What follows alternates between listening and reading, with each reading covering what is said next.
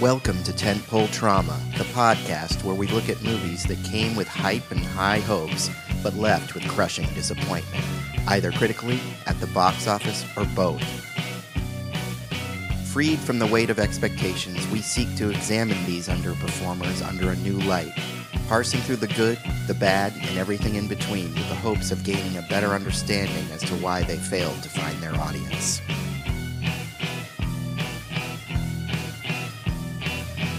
Warning there will be spoilers, so if you haven't seen the movie that we're discussing today, I suggest you stop the podcast and go watch it. Then, when you come back and listen, you'll get more out of the discussion. On this episode, we discuss the 2011 remake of Fright Night.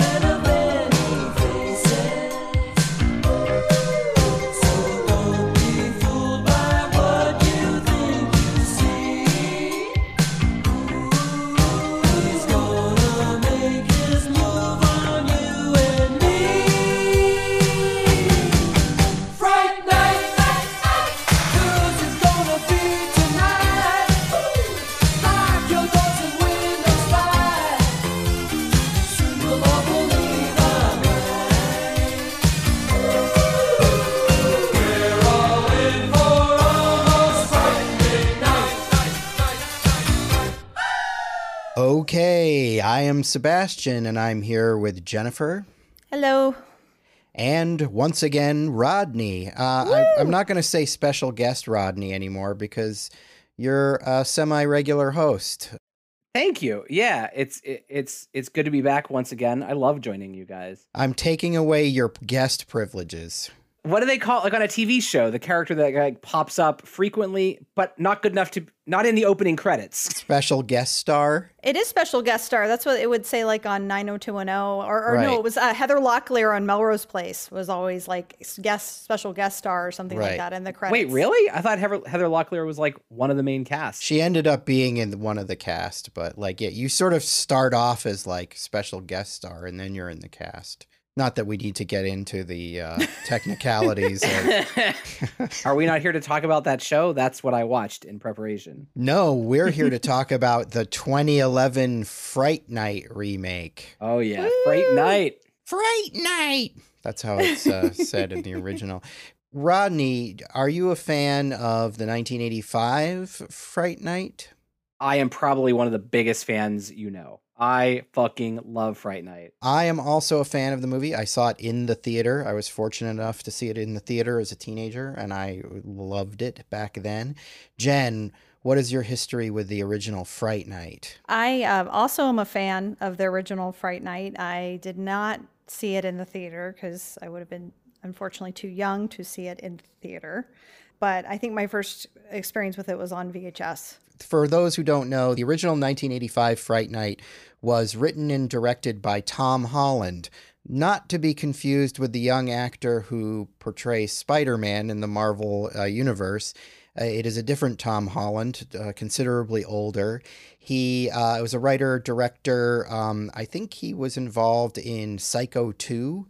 Well, he think he wrote it, which was actually a pretty good movie. He ended up doing um, a sequel to Fright Night and a bunch of other stuff. But Fright Night was kind of his big thing, and it was a pretty big hit for in the mid '80s as far as uh, like horror comedies go. It was it was a pretty pretty big deal, as I recall. So, you know, the idea of remaking it.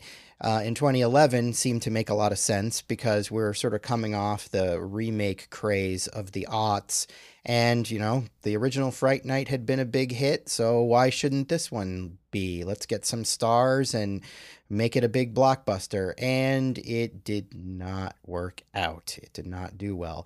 Now, I um, ended up seeing this at an advanced screening because I was fortunate enough to attend with last week's co host, Josh Miller. He had um, screening, he had passes to a screening at the time And so we saw it together, uh, and it was in 3D. And um, I don't know if you remember when this movie came out, but the 3D was kind of a big deal. A bit like they were really, I think they shot it in real 3D, and they were promoting it in 3D. Rodney, did you see the 2011 Fright Night when it came out? I did. I went and saw it. I'm pretty sure it was an IMAX 3D because I I'm a big 3D fan, and I was I was stoked for this. Jen, did you see this in the theater when it came out?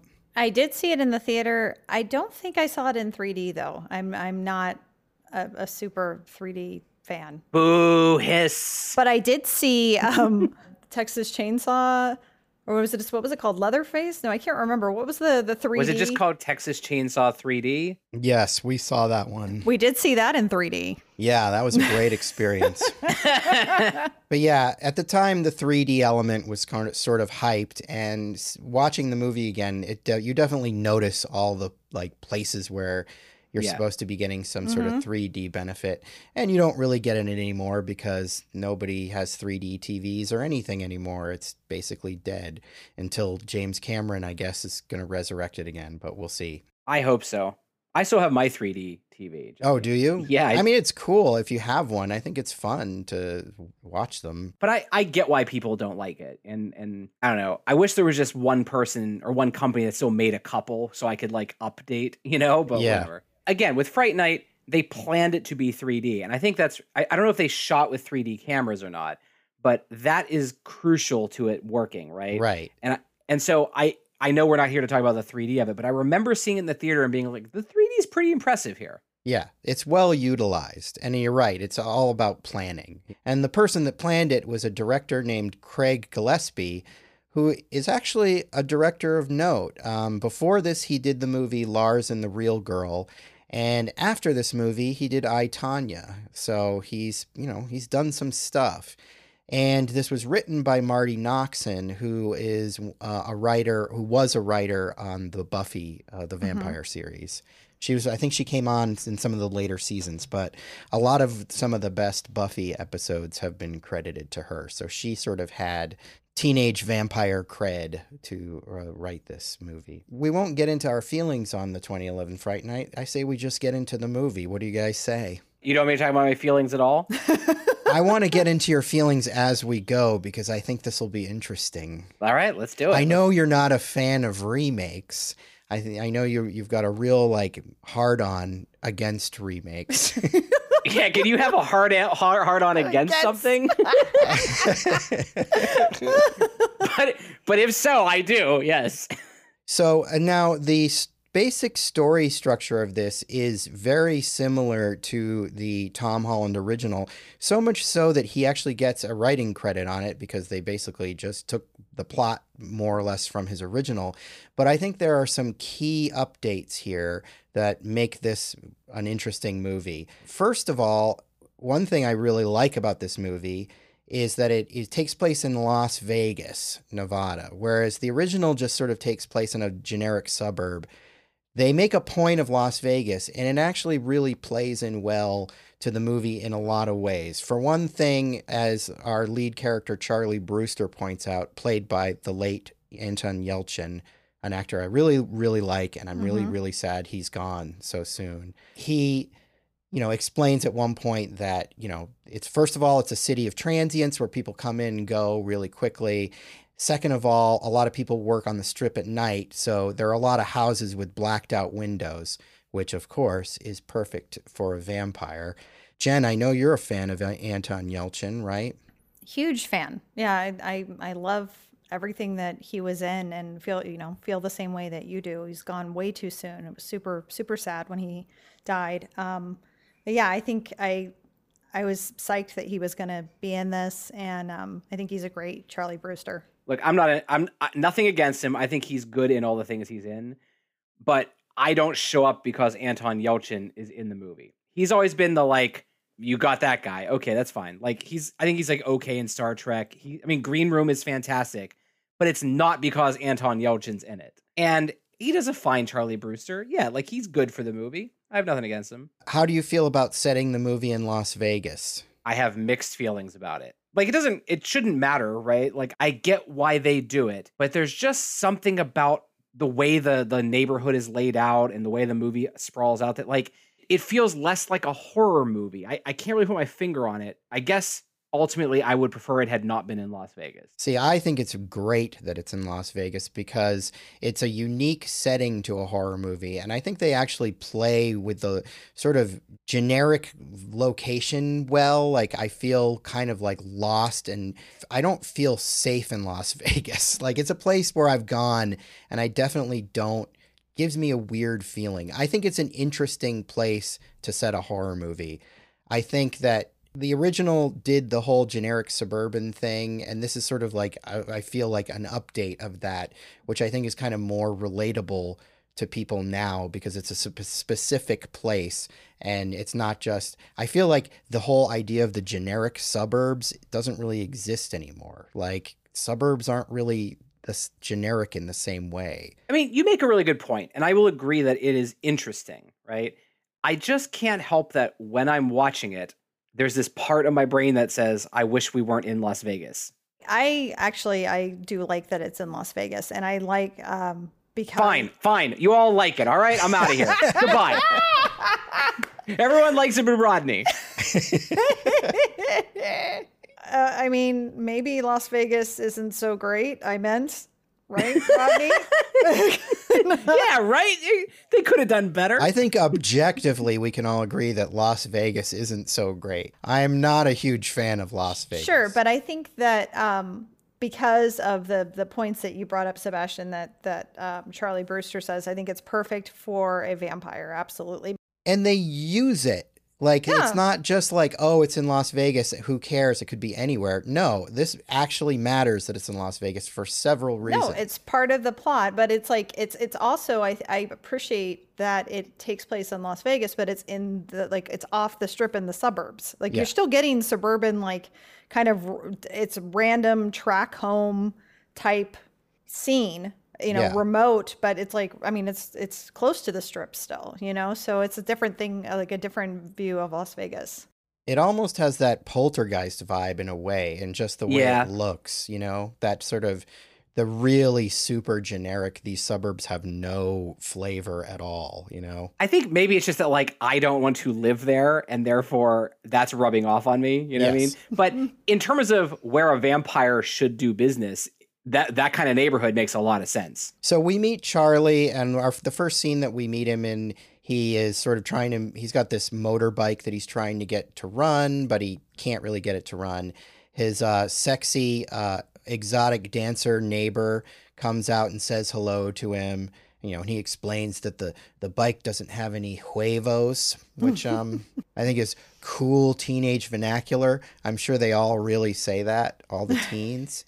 and then we meet uh, his mom, played by Toni Collette, who is probably one of my favorite actors uh, anywhere, anytime. I always love to see her. I wouldn't say she's particularly well utilized in this movie. You know, this isn't a hereditary level performance, but like as a cute mom, she totally works.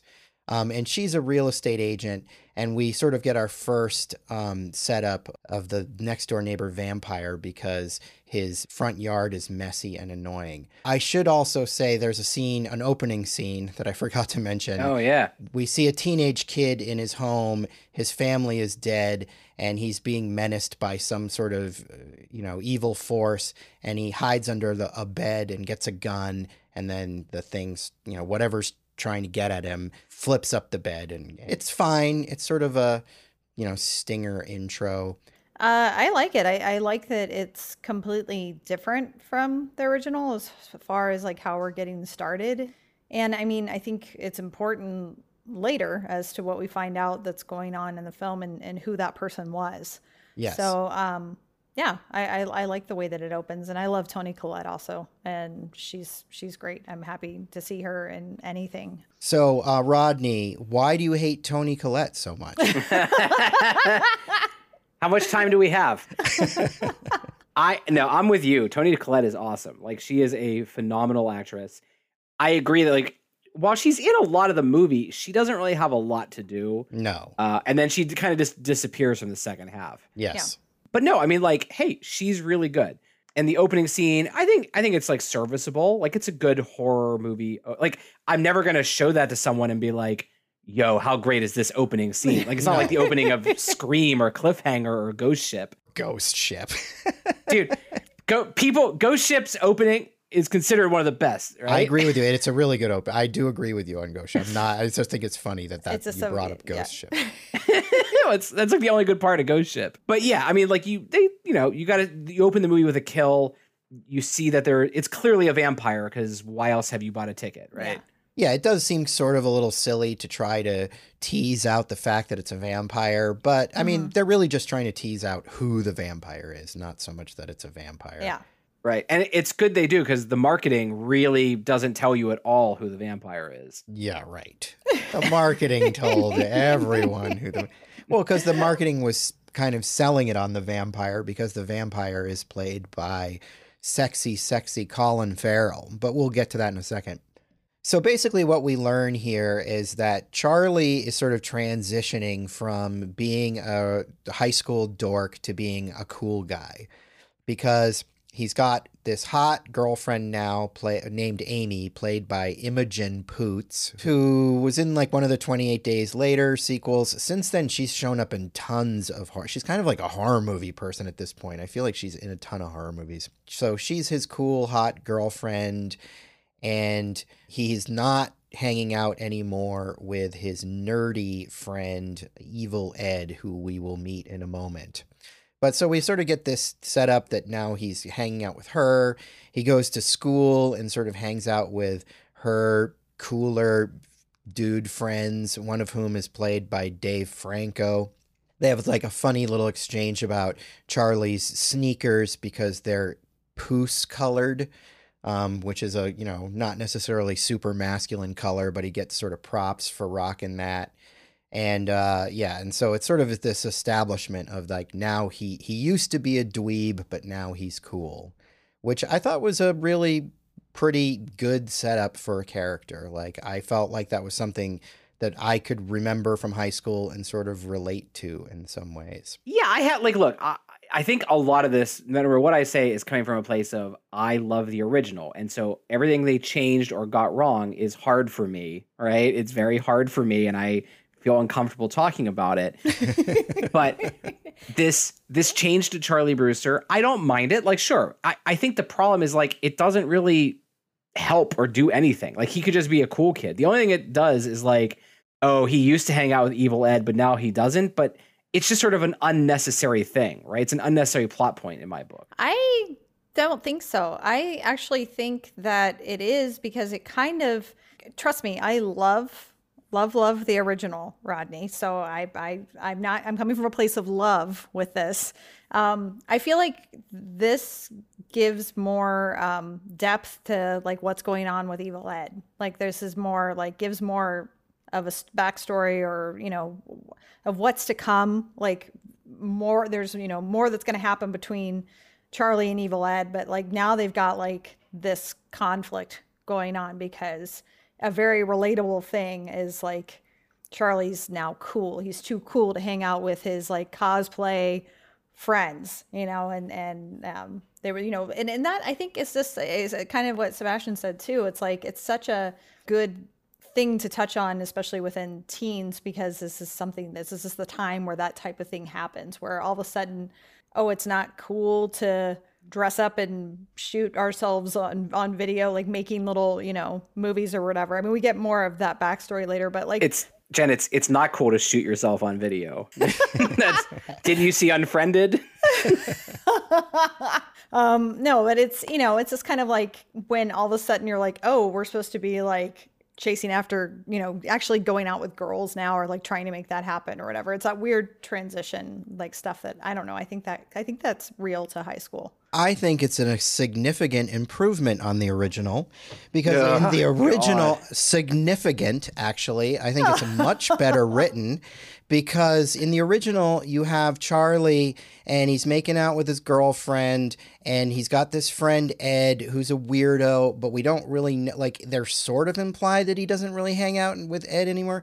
I feel like this takes that idea and then deepens it so that we actually have some sort of understanding as to what the dynamics between these people are. Where I feel like in the original you're just sort of introduced to these characters and I guess you assume that evil Ed is a weirdo and that he doesn't want to hang out with him, but you don't really know that. And I feel like this clarifies things. I feel like it's implied in the original, but not explored. And I think in this version, you get much more clear character dynamics and you sort of get what's going on. Well, and I think you get in the uh, in the original, like yes, it just is showing Evil Ed as this kind of this this like kooky dude, but in this, like I don't feel like this version of Evil Ed is a weirdo at all. I feel like he's just like he's just at a different place. Yeah, he just hasn't matured. All right, let me just say it, okay?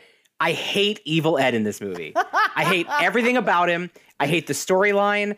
There's a lot of things I like in this movie, but I, I hate every moment with with uh I, I don't even mind that actor. I like him a lot of things. Christopher Mintz-Plasse. Thank you.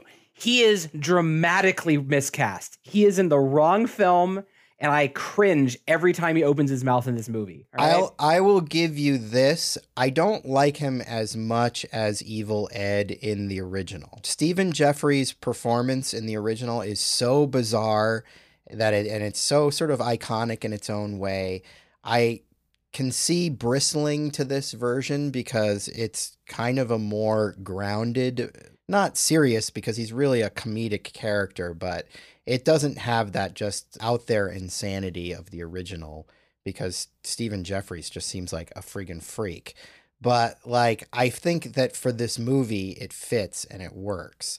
It's kind of on the nose casting because Christopher Mintz-Plasse was was famous for playing McLovin in uh Superbad. Super bad. Yeah. Right. Everybody just basically calls him McLovin, which I'm going to try not to do because I feel like that's a joke that's been way too uh, beaten into the ground. Uh, but, you know, I'll give you this. He's not as interesting and as weird as Stephen Geoffreys. And I would I would agree with you uh, with that, Sebastian. Um, but I give more of a shit about this Evil Ed. Like I don't really care what happens to Evil Ed in their original Fright Night. I enjoy like watching him because he's just like he's mesmerizing and just like such a weirdo. Yeah. But I I give more of a shit about Chris Christopher Mintz-Plasse's version of Evil Ed. I do not understand what the hell is going on with the original Evil Ed. Like, I what is he? I don't know what he is. He's just a weirdo. Like, I Yeah, don't know if he's liked or disliked or what. He's just strange. Whereas this Evil Ed, I get who he is. I can place him in a high school social structure, whereas the original Evil Ed, I can't. But basically, what happens here is um, Evil Ed sort of corners Charlie in school, and he's trying to convince him that one of their other nerd friends, Adam, has been missing. And Adam is the character that we saw in the opening sequence. And he wants Charlie's help checking it out. But Charlie doesn't want to deal with Ed anymore because he's cooler now. So Ed basically has to resort to blackmail and he's going to tell his new cool friends about the dorky things that they used to do. And one of the dorky things that they used to do is they used to like dress up in these cosplay costumes. And uh, the character that uh, Charlie was playing was Squid Man. And at one point, Ed's like, I'm going to tell them about how you took my Stretch Armstrong and wrapped it around your balls and like jerked off or whatever.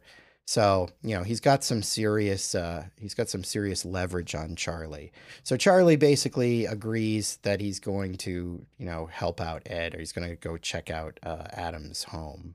Yeah, I just I'm sorry. I just think it moves too quickly. Like I think I don't like how like right from the start, Evil Ed just comes up to him. The first time I ever meet this dude, he's like, There's a vampire in town and I'm hunting him and I've got proof and and you gotta believe me, right? And also, like as we find out later, he has fucking video proof. But Right. how come he doesn't say, Hey Charlie, let me show you my video proof about a vampire? Like that kind of shit really bugs me, right? It's sloppy writing. And so you're just throwing me into this plot. Like by like eight minutes into the movie, they're hunting for vampires. I like I like that part at the beginning where like the the main character doesn't know there's a vampire. He doesn't even suspect it. He starts to come to it on his own, as opposed to Evil Ed just walking up to him and being like, "I know everything about vampires." Right? I don't know. It just it just bugs me, man. It just bugs me. It bugged me nine, eight, ten years ago when I saw it in the theater, and it bugged me the other night when I watched it again. Yeah, it doesn't bug me because we need Obviously we not. need to get moving here. I mean, I feel like you know you could do the whole setup again where he's making out with the girl and stuff, and then sees Jerry doing vampire stuff. But I don't know. This way, we get Ed sort of incorporated into the story rather than he's just there. I don't mean to. I don't. I do mean to argue, right?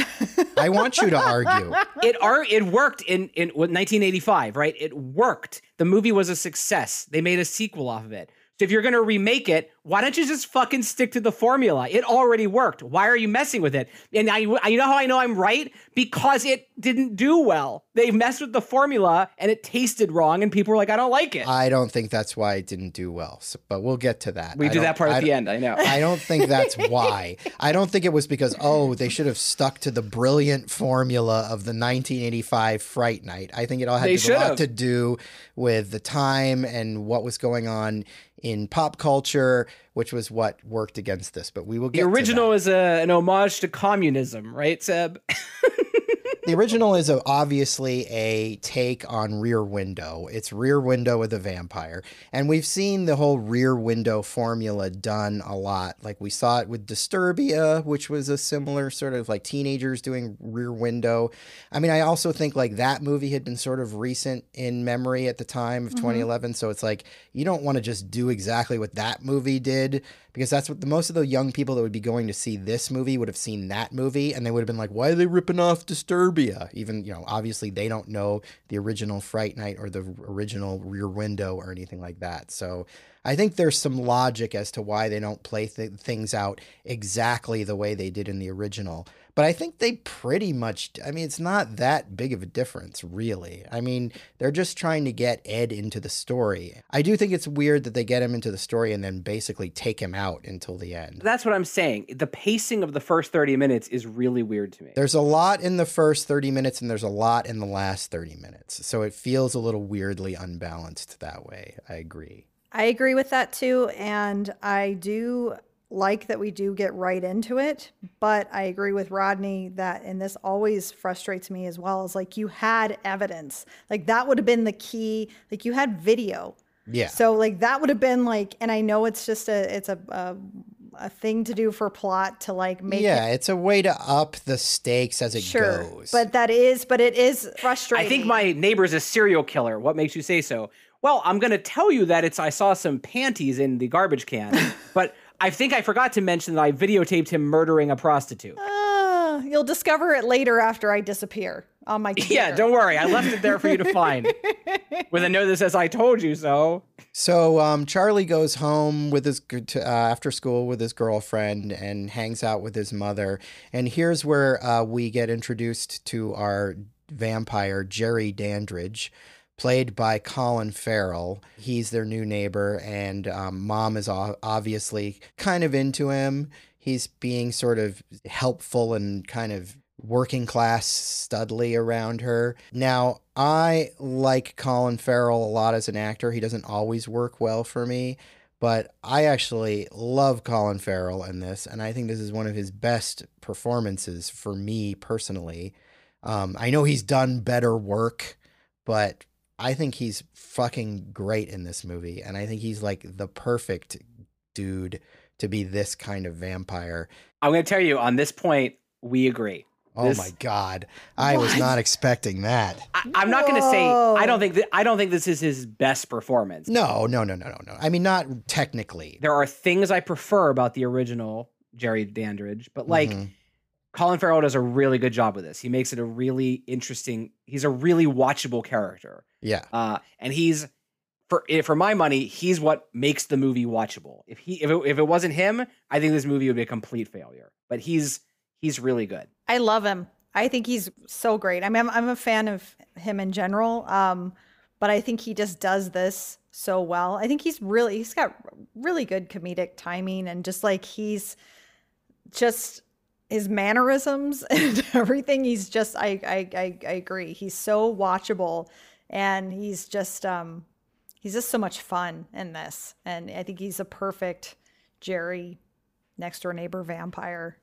He's just yeah. I would argue, like, first of all, I love that the, the vampire's name is Jerry. and th- Jerry. this is made fun of several times in the movie to good effect. Like, a vampire named Jerry? I mean, and the character is obviously named that because that was the name of the character in the original, played by Chris Sarandon. I also love Chris Sarandon's Yes. Jerry Dandridge. I think they're just different Jerry Dandridges to me. It's like completely different takes on a vampire character. I love them both for what they are. But I feel like Chris Sarandon made more sense as a Jerry Dandridge because he was playing it kind of more like he's a yuppie or whatever. Mm-hmm. And this Jerry, this guy seems more like a, I don't know, like a Tom Dandrige or something. He's more like working class and sort of gets dirty. He wears like tank tops or t-shirts and jeans.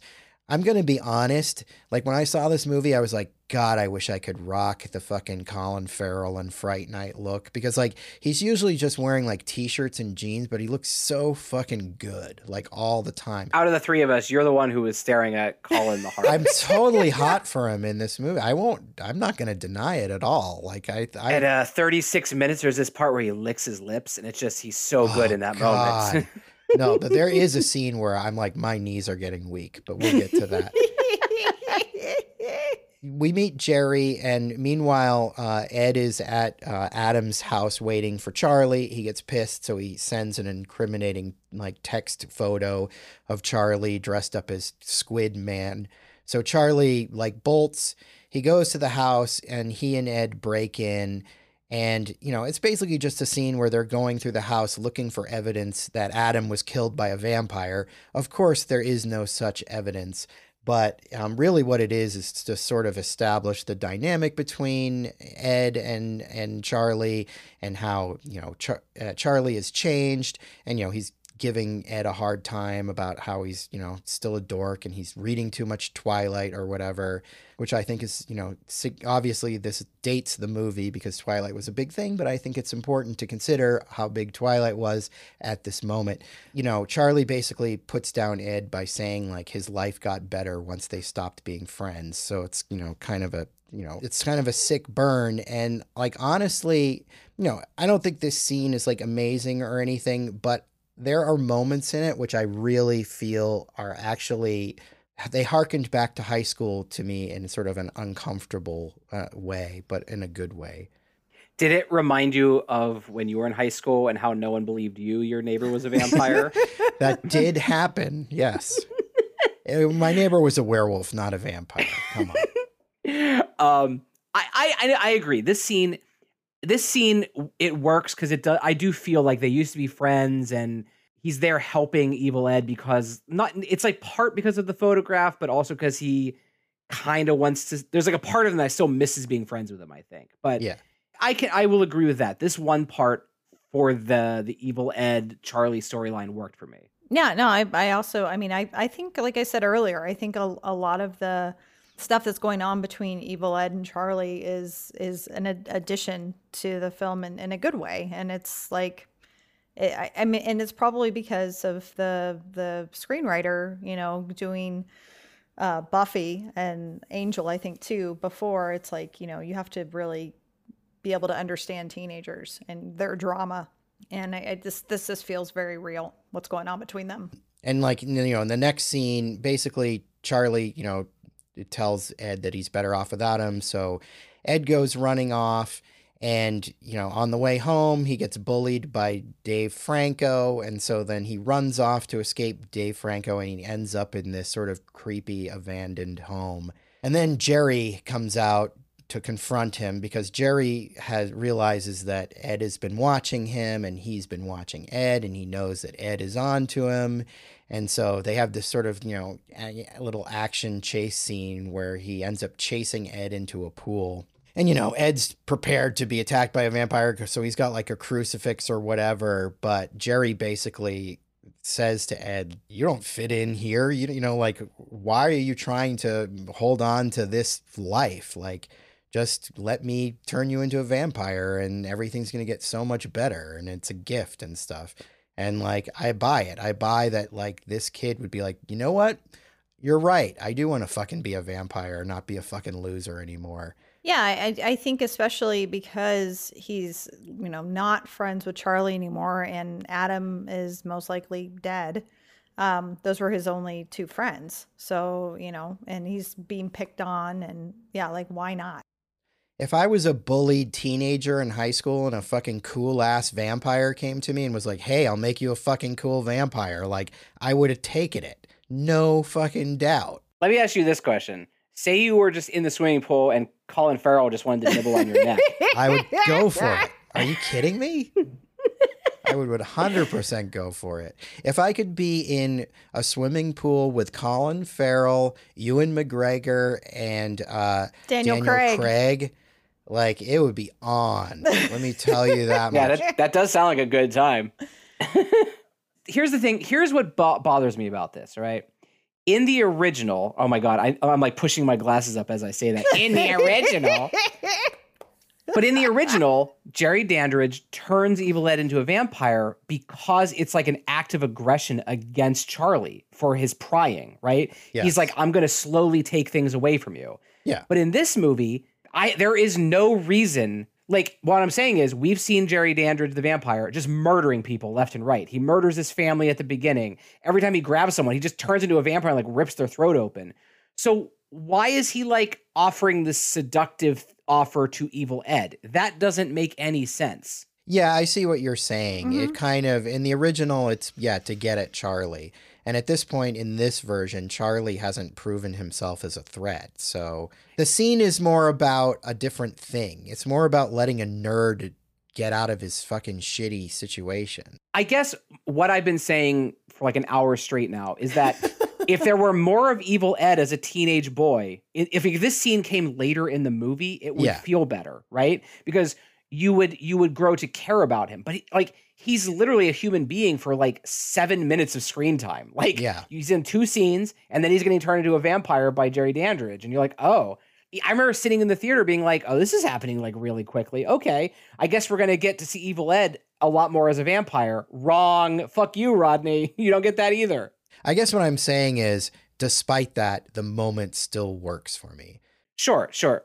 Basically, just because I feel Ed is a shorthand of like this type of person. Like we all know this type of person, or we've been this type of person. No, I, I I see what both of you are saying. I, I agree. I think this the scene is good. I hear what Rodney's saying as well. Um, but I do think that in order to light a fire under Charlie's ass, we have to lose Ed. I feel that the scenes work in both movies because they're doing different things. Like in, in it's like Rodney said in the original, it's working because he's using Ed against Charlie, and here I feel like it's working because we're establishing that this kid feels alone, and so he's going to embrace this horrible evil that he's trying to stop. Like, but I do agree with Rodney. It does come soon and could have been better if it if we'd gotten more. Yeah, it does come soon, and it's even though I like the seduction from Jerry, it's not like it doesn't really make sense because he's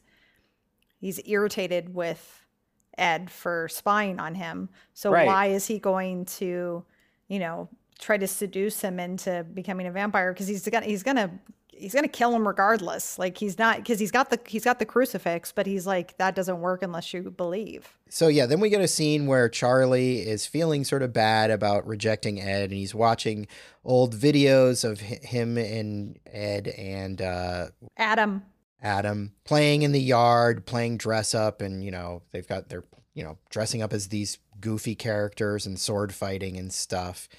And so Charlie decides that like he's gonna look into this. Um, he goes to school and finds out that now Ed is missing. So now this is sort of like you know getting Charlie, as Jen said, into action. He goes to Ed's home and is greeted by Ed's mom, played by Lisa Loeb. Really? Mhm. I did not know that. Okay. Jen pointed that out. She because she was like, "Oh my god," and I was like, "Oh, who's that?" And I remember. I mean, I remember when I saw I had seen it before, but I forgot that she was in it. But yeah, Who doesn't want to see it? It's only Lisa for, like, a second, I know, but- but she's adorable. Yeah, so and then this is the part where Rodney was talking about where he basically Charlie goes up to Ed's room and looks on his laptop and he finds these recordings that Ed and Adam have done where they're spying on Jerry and they we basically see like a wheelbarrow being pushed into the dumpster or whatever and there's nobody there to push it in there. They have video proof that this person is a vampire. Now, in fairness to not using this as a smoking gun sort of thing early on in the movie, it could have been faked. I mean, it's not like if somebody came to you with a video like that and be like, dude, it's a vampire. You'd be like, yes, I'm 100% convinced this is a vampire and not some sort of special effects thing or whatever. Wow, you you're you're a doubter, huh? You don't you don't doubt. Defend yourself, Rodney. Have you ever Deep fakes, deep fakes. Yeah. Have you ever heard of deep fake technology, Rodney? don't know what you're talking about? Have you seen? Do you know who David Blaine is? Huh? He, he goes right up to people and just like makes coins disappear. Well, you know, we have a, uh, a stage magician in this movie, so Oh, that's true. Oh, look at that. That was not intentional. Uh, look, I agree that obviously, if you show that to any cop and be like, "Look, it's a vampire," they'll be like, "It's clearly just like a goofy video." I get that, but the fact that he didn't show it to him, and the fact that he never uses this video or takes the laptop or uses it to prove anything to anyone is kind of stupid. You know what's more convincing than the video? Just telling people my neighbor's a vampire. That always does it. Um, so yeah, so this basically convinces Charlie that there there's something weird going on with Jerry.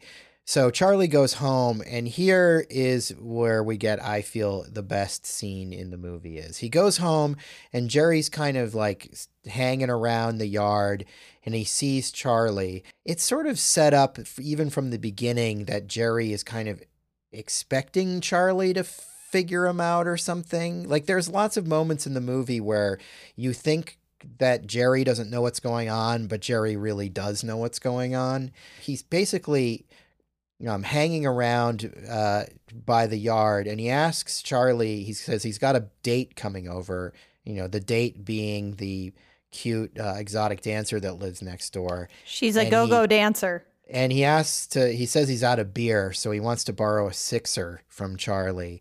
And you know the whole intention here is for him to get invited in because you know of course a vampire rule that is established uh, early on in this movie is that you have to be invited in and so there's this scene where colin farrell is sort of hovering at the the, the back door waiting for Charlie to say like, "Oh, come on in and just grab a beer." But Charlie now suspects him of being a vampire and he knows vampire rules, so he's not letting him in. And so Colin Farrell's is doing this thing where he's kind of like looking around and sort of sniffing and stuff. And he's just the, his performance in this scene is like the best part of the movie, I feel. And you know, he he's sort of like cluing in that Charlie now suspects him as being a vampire. And like Charlie gets nervous and drops a beer. So he ends up just giving Colin Farrell 5 beers. And then Colin Farrell does this great creepy sort of monologue about the women in Charlie's life and like how he's got a man like women the woman like that needs to be managed and like he starts talking about Charlie's mom and how there's this scent about her that, you know, oh, I know your mom, your dad left you, huh? Yeah. Oh, yeah. A woman like that, she's got a scent about her. You can smell it. And then he starts talking about Charlie's girlfriend and telling him that he's, that she's ripe. Like it's super fucking creepy and it's so fucking good. I love the scene. Like this scene makes the movie for me. Disagree with me, Rodney. no, I'm not quite as passionate about the scene as you appear to be, but who could be? but th- this scene is great. Um, I will say that like I I I know it's a different take on on him. I just wish I wish there was like a little bit more of him trying to be friends with Charlie in in the beginning of the movie. Like they barely talk. This is the first time they he comes over while he's like repairing his motorcycle or whatever. But like I guess what I'm saying is things ramp up very quickly between the two of them, right? Yeah. But this scene is very good and he's very creepy. Uh, I love the way he hovers at the door. You know, like I have this is a good scene. Basically, most of the scenes with Colin Farrell when he's just being like a normal guy are pretty good. But I, I- also hated it, Sebastian. I fucking hated this scene. I love this scene. I love I love how Colin Farrell appro- like approaches him. He just kind of comes out, you know, he's like and he says, "Hey guy." Like Yeah, it's just "Hey, it's- guy" is the hey, way he guy. greets people. It's just Yeah. so so he's such like his all of his mannerisms and like just at like doing doing the most at once and just being like borderline creep Jerry. Um, and then going into super creep Jerry when he's talking about uh, Toni Collette and um, and his Imogen, like just that whole thing. It, it yeah, it's just well because he also starts with he doesn't say who the girl is, but he's like, I got this girl coming over, and she's like. Yeah. You know, he, he, it's just the type of girl that you really have to like manage, and or you have to like yeah she's she's or you have to she's like she, he's saying that like she's out of hand or something like that and you know that type of woman and yeah it's just so weird and creepy and and yeah with the whole like he's just literally like tap, tapping around like outside of the door like out right outside the door frame like just tr- like looking and this the, the way that they're shooting it and looking you know it's just it's it's a great it feels like a dance like you know what's going and and charlie's just completely freaked out and not having a poker face at all and just like babbling on about how his mom kind of likes light domestic beer and And I think, in fairness to comparing it to the original, it's basically the same amount of time in the original. Like, Jerry in the original doesn't try to be Charlie's friend, really. He sees Charlie spying on him right away. Then he comes over and is there. It's basically a, this very similar scene where he comes over and he's hanging out with the mom, and she's like, "Oh, have you met Jerry?" And like, and Jerry's being nice to Charlie, but it's all this coded. You know, it's the same. I feel like it's a very similar scene to the one in the original in the sense that it's like, yeah, the vampire's being nice to Charlie, but it's clearly not really, he's not really being nice. He's, you know, they're playing this sort of psychological game. And I think in this scene, what we're getting is that Jerry sees that Charlie is the man of the house and he's trying to get to him that like like hey i'm a man you're a man aren't we men? You know and he's like he's basically sort of challenging his manhood but trying to do it in like a friendly hey i'm a bro type of way you know like so i mean i think in comparison to the original it's very similar but it's a different take on it. Whereas in the original he's just trying to be like i'm a, a cool guy living next door you know yeah, all right, you're you're right. It's similar. It's similar. also what we've both of us all of us forgot to mention is he also tries to take the approach because he does say which you did bring up sebastian that he does say like oh your dad split you know and, and Yeah. he's like he says to to charlie he's like that's a lot for you know a, a young dude to have on his shoulders that you're having to like de- deal with your mom's stuff and you've got this girlfriend and you know you just like he kind of is kind of trying to be a little seductive with like you know like being empathetic or in a way but that i don't know He's trying to be like a bro to him, but he's Yeah. so fucking creepy that it's like, no, you're not my bro. You're scary. But he, he, I feel like Jerry's trying to relate to Charlie so he, that he can get in and basically kill him. Here here's I think the key difference, which is like a minor thing, but in the original, it's because he saw him or he suspects he's a vampire, right? And Jerry Yeah. knows because he like looked out the window and saw him looking at him, right? Yeah. But in this movie, at this point, Jerry Dandrige has no reason to suspect that Charlie is like onto him or anything. So it just sort of comes across like he's just literally like being aggressive to everyone in the neighborhood. He just wants to eat the whole fucking neighborhood. Well, but I think he knows that Charlie was friends with Evil Ed, and so I think he knows that Ed, that Charlie has been informed that he's probably he knows. Yeah, fair enough. He he just knows things because he's fucking. But genius nobody does because he knew where Ed was. Like he's a vampire rodney He tells Ed that he's been watching Ed, so it stands to reason that he's watching Charlie. I get the sense that he is on to Charlie before. All right, he could have seen them like break into Adam's house together. Uh, Yes. I'll buy that. Sure. I'll, I'm going to give you a lot of leeway here in the first half of the movie, but be prepared. You're not going to get any fucking leeway from me later. the wrath of rodney is coming That's its own horror movie.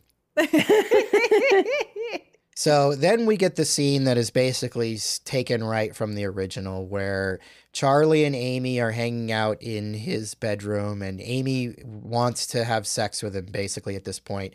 It's a little different in the original. In the original, she doesn't really, there's sort of this, she doesn't really want to, but then she does. You know, in the original, Charlie is way more sort of horny, and in this one, they you temper that because he's now distracted by Jerry too distracted to get down with his sexy new girlfriend. Plus, I think it's implied that Charlie's a virgin, so he might be a little bit nervous about the whole thing. And Amy is often telling Charlie that he's nervous and needs to sort of loosen up. But at this point, he hears that his stripper neighbor is hanging out with Jerry outside, and so he sort of looks outside and sees him.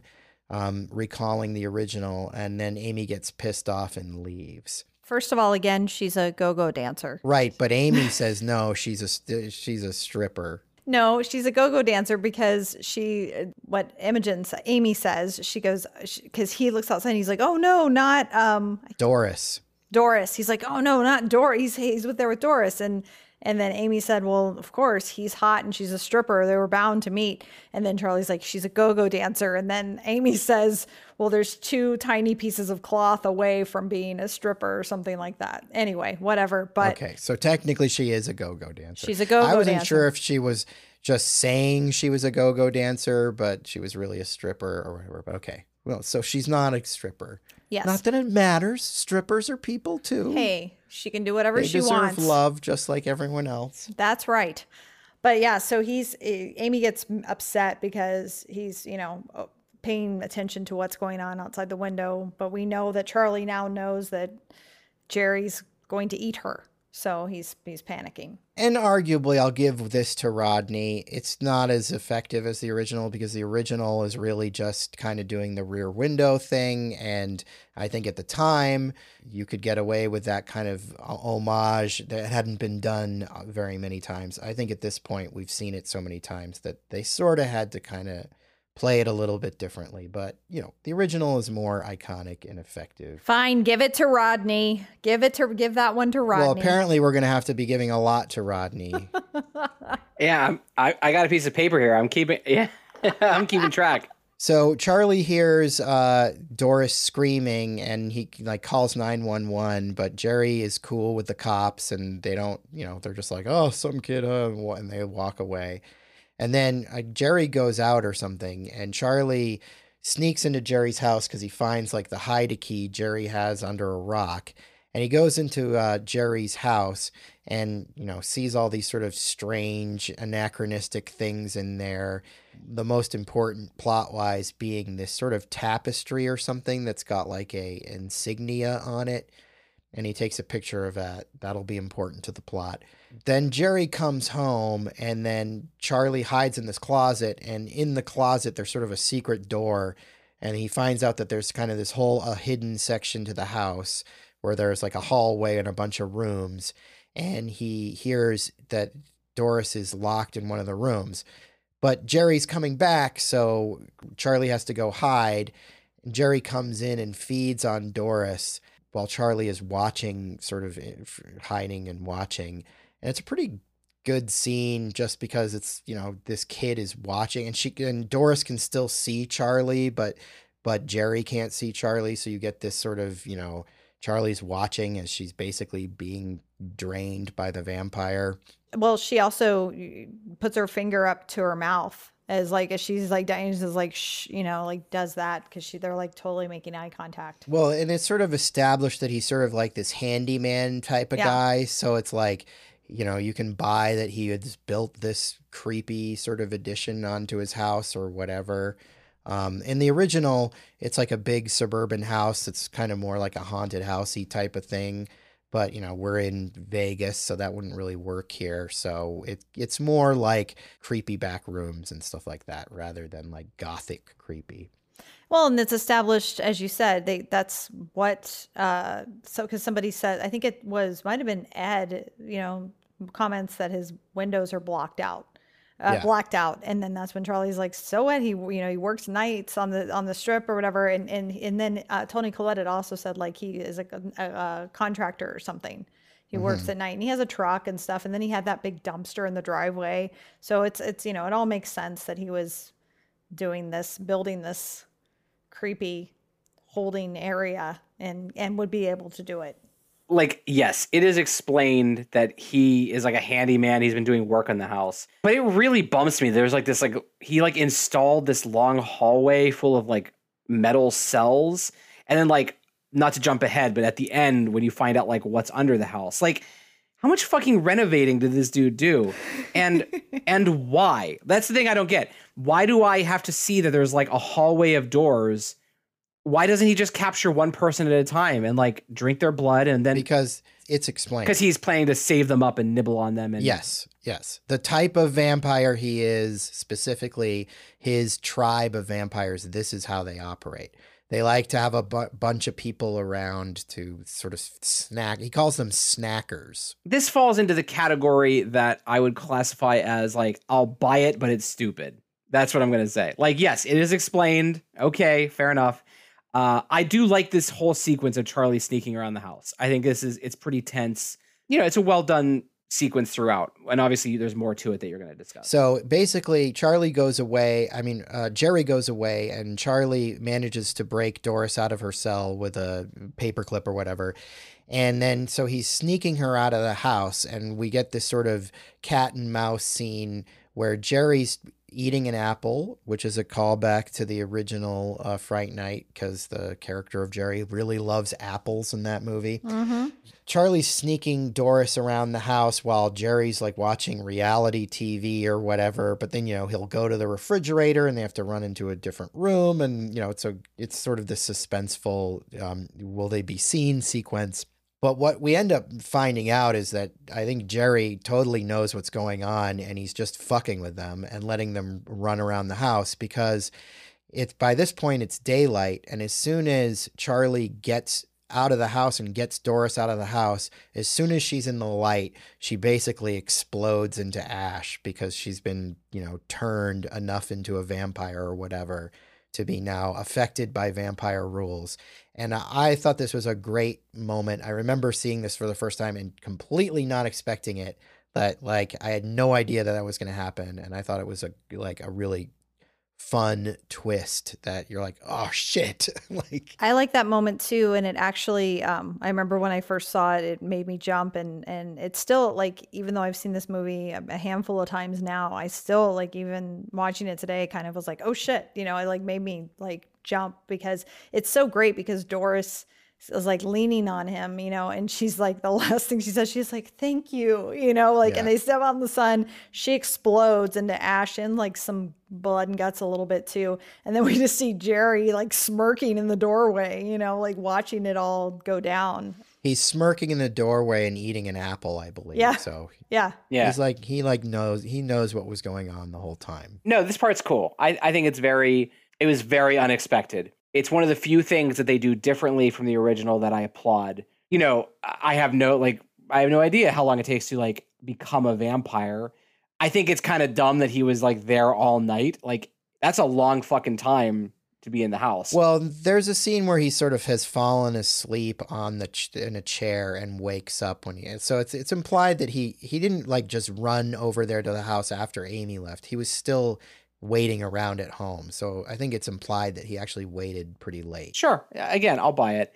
I am going to say one thing which holds true throughout the movie, and that is that the CG is pretty mediocre. The CG is one of the weaker elements of the movie. Although this time when I was watching it, I remember when I first saw it, it bugged me more. And certainly, if you're a huge fan of the original, one of the great things about the original is there are some really fun makeup effects.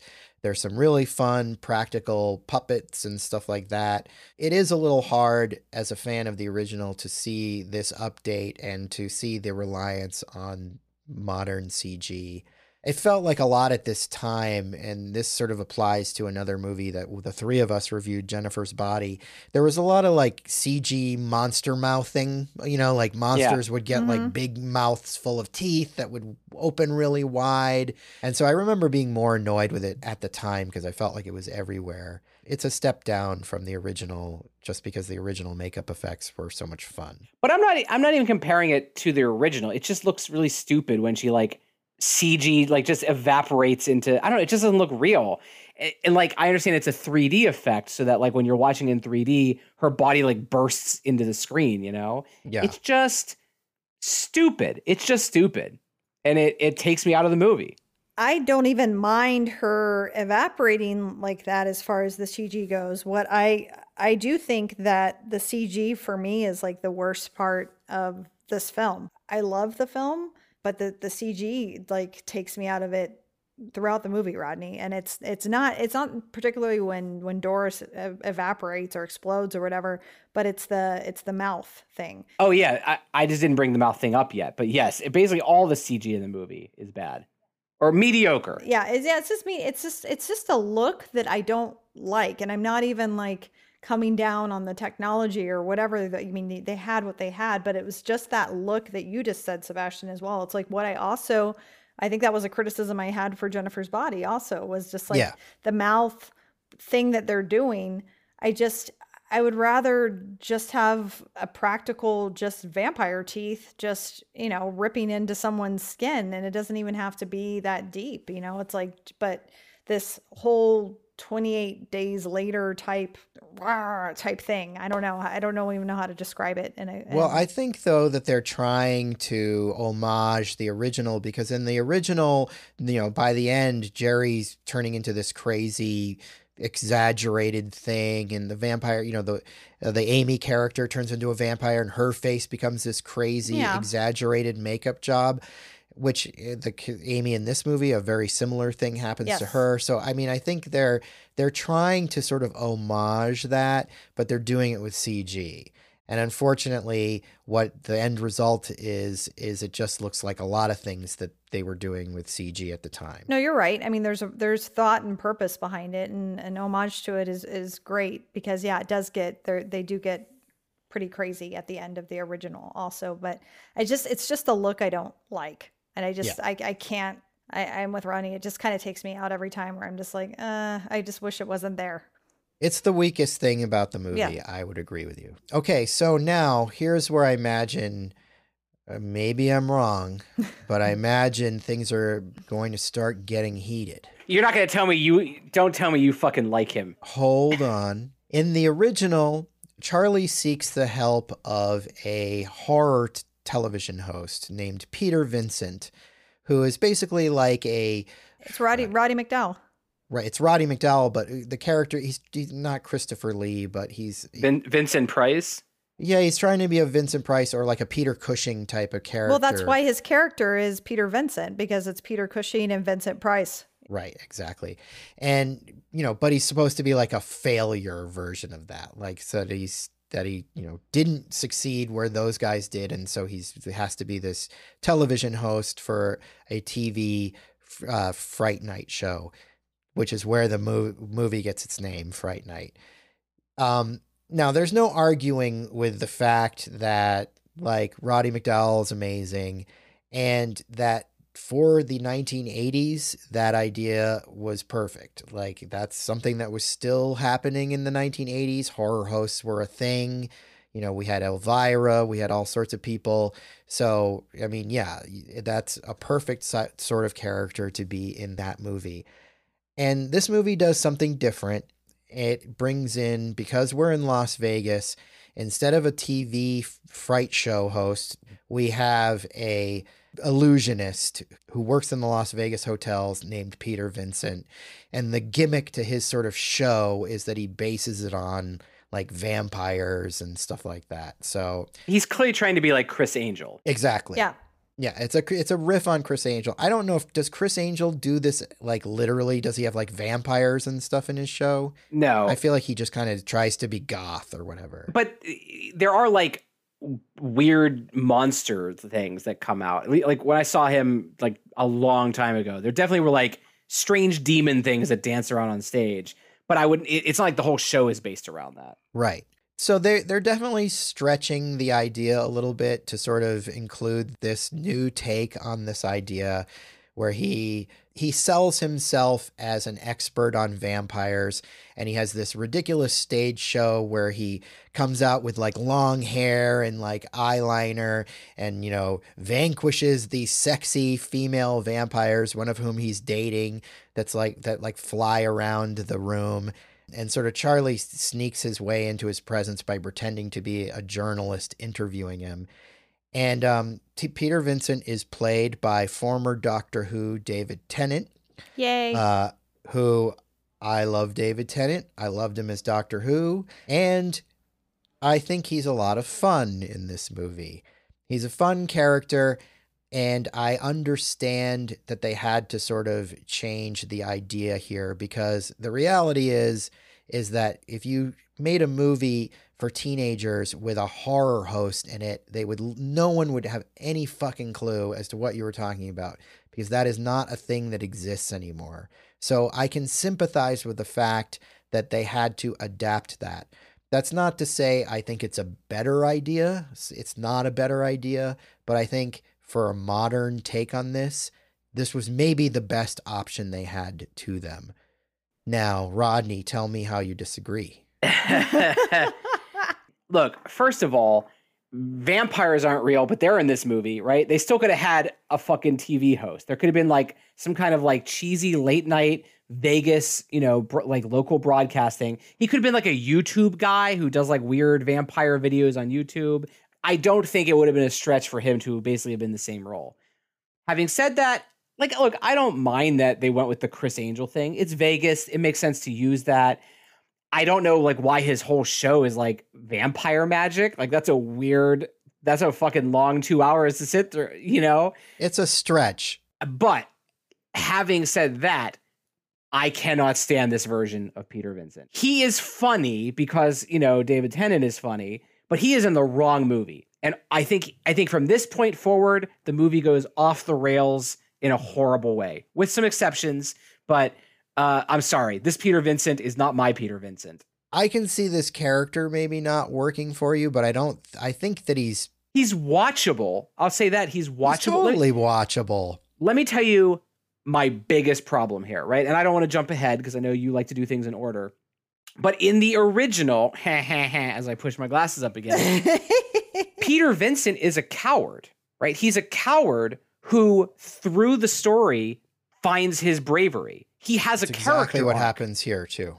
No, it doesn't. Yes, Peter it. Vincent doesn't change at all. Yes, he does. Oh my! All right, like in one scene toward the end. No, he changes almost in every scene. Oh no, no! This is this is horrible. You you're you've been taken over by pod people. this is this is this is what happens when you watch so many bad movies, Sebastian and Jen. This is oh god, listeners, you've got to help these people. I just think you're so pissed off that this isn't the version that you want to see that you're not seeing what's there. I mean, this is what people often do when they don't like something. When they basically don't like an idea in its just con- concept, they reject everything about it that's working because they don't want to see what's working about it. Rodney, why do you hate David Tennant so much? That's a really good question. what did he do to you? He seems like a really nice man. I'm I'm not a Doctor Who guy. I've never watched. I've seen like six, maybe six episodes of Doctor Who. I've not watched Broadchurch. David Tennant means nothing to me. All right. I just clutched Sorry. my pearls. I think Jen would like to be stuck in the pool with David Tennant. You bet I would. I love David Tennant. I think he's great in this. I think it totally works. I yes, I understand. I, I love Roddy McDowall. I love horror hosts. I mean, they are they are kind Me of still a thing. I mean, they're still. Um, I mean, I think Sven doesn't Svengoolie still do stuff in Chicago. I mean, they they, they yeah, it it's still, still, a thing for middle-aged nerds. Yeah, it's but I not mean- a thing for teenagers. They do not give a flying fuck about horror hosts. Right. But so it does make sense. And especially because they are uh, adjacent to the Las Vegas strip that they would have like this type of character. I don't know. I, I'm I'm fine with it. I love David Tennant. David Tennant forever. I will throw this out there, chum in the water for Rodney to maybe pick at. But um, when this movie was announced, I remember hearing that Marti Noxon was involved, and I was thinking, "Oh my God, the Peter Vincent character in this is going to be Sarah Michelle Gellar." Playing like a Buffy type of character. Like, wouldn't it be great if like he went to, you know, it didn't have to be Buffy herself, but like went to an actress who played a vampire hunter on a TV show because he figures that she's got to know something about vampire hunting. And so you get Sarah Michelle Gellar and you like riff on Buffy. And then when they ended up doing this kind of thing, I was like, eh, I'm not as I I liked my idea better than their idea. I like your idea more too. It just it just really I don't know, it's weird. It, it's weird that he's this fucking stage magician who's all about vampires and like I, I don't I like I understand that Peter Vincent is also in the original, he's also like all about vampires, but it just I don't know, it's just weird. I, I just think they did a weird thing and if there was some other movie that was just the adventures of David Tennant as Peter Vincent, I'd go watch that because he's he is funny. It's funny to watch him like walk around and like say witty things and like make snarky remarks to his girlfriend and like have his shirt off and just be doing shots. Like, yeah, but he's in the wrong movie. That's my problem. He is bringing too much comedy to this performance. When I come, to, I've come to a horror movie about vampires. Why are you fucking with that? It's a horror comedy though. It's been establishing that from the beginning. It's been that Nah. the original is a horror comedy. It's Come not on, like you've come to martyrs and now this is happening. Martyrs it's is fucking been a hilarious. funny movie. I look, I would argue that the the original is not really a comedy. I think it has some jokes in it, but I really think they play it straight. And we could argue about that, I guess. But Evil Ed is funny in the original, but there's not a lot of joking. yeah, I guess just everything felt like a horror comedy to me in the 80s. I mean, That's because you were high all the time. horror was just not treated very seriously in general in the 80s. I definitely don't think it's like a, a, a like home run out of the park type of thing. And I definitely wouldn't if I had to pick my Peter Vincent, it would certainly be Roddy McDowall. But I think it works just fine. I I hate Peter Vincent's giant fucking like apartment that he lives in with like all these rows of museum artifacts of all I this like it. I love it vampire too. shit.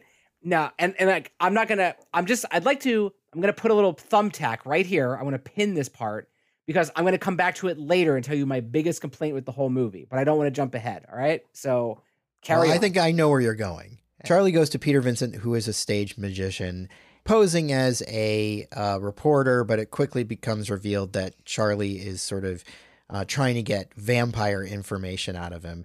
And, you know, during this whole scene, like Peter Vincent is drinking, I don't know, like Midori. like It's Midori. Midori or whatever. It is Yeah. Midori. His girlfriend is sort of har- harassing him. Um, she gives Charlie a tour of his penthouse, and he's got this, you know, trophy room full of magical artifacts, which we already know um, Rodney hates. And basically, Charlie's trying to convince him that his next door neighbor is a vampire and that he needs his help. And Peter Vincent thinks this kid is crazy and, you know, kicks him out, basically. Similar to kind of what happens in the original as well. I mean, at first, you know, it's like no one wants to hear this. I think he's just, you know, a, a crazy kid. So Charlie is unable to get hel- the help of Peter Vincent. So he sort of goes home. He's going to take matters into his own hands.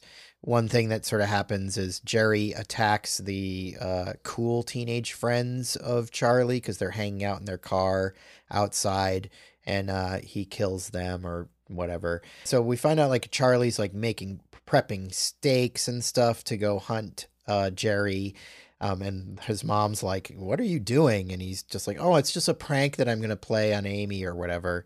And then, um, you know, Amy shows up to confront him about acting weird. I f- forgot to mention there was sort of a funny scene earlier where they're in high school and, you know, Charlie's distracted, you know, trying to figure out this vampire thing and he's on a computer at school. And Amy comes up to him and asks him what he's doing. And he's like, uh, looking at porn. it's like, and so she's like, okay. But anyway, so she shows up to confront him about acting weird. And then Jerry shows up to basically, you know, try to convince Charlie's mom that, you know, Char- Charlie's been harassing him and he wants to come in so they can they can talk about it. Basically, you know, trying to get his uh, an invite in. But Charlie basically convinces her not to. And it's kind of a I kind of like this moment because in you know if this was an 80s uh, teenager movie not that this happens i don't know if this is- even happens in the original but it's like the parent never sticks up for the kid at this moment in like you know 80s movies but in this one she's like all right well yeah yeah you can't come in. So jerry basically goes out to their yard. He digs up a gas main and basically lights a fire through the gas that like blows up a bunch of appliances in the house and sort of sets fire to the house. I don't know. I thought it was a, a clever way to like get in. And then he's like, can't keep me out if there's no house or whatever. I appreciated that too. I, I, I appreciated that he, you know, is trying to be smooth, trying to, you know, get the, get the parent to let him in.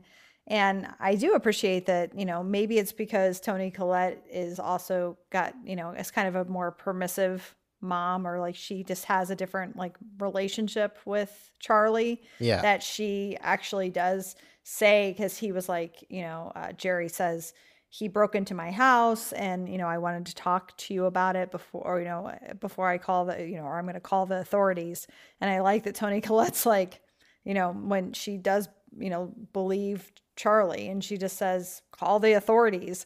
And then we just see jerry just starting to go around the house and everyone's like what is he doing? And he's just like and he's using his like vampire strength to like more so than just being Jerry like that does construction because he's like digging the fuck out of that yard. And Toni Collette's like what is he doing to my yard? It's just I mean just chunks of yard are flying up and I don't know I, I just think because it, it also does play into who his character is he would know if he does do construction he's gonna know like where to find the underground, you know, utilities or whatever and do that. It's it's Yeah. all believable and I think it is a great way to like get around the like, okay, you're not going to invite me in, then we're going to get rid of the house. I think this is the best part of the movie. I really like this. part. Ooh, all right. I like that the mom just believes her son, right?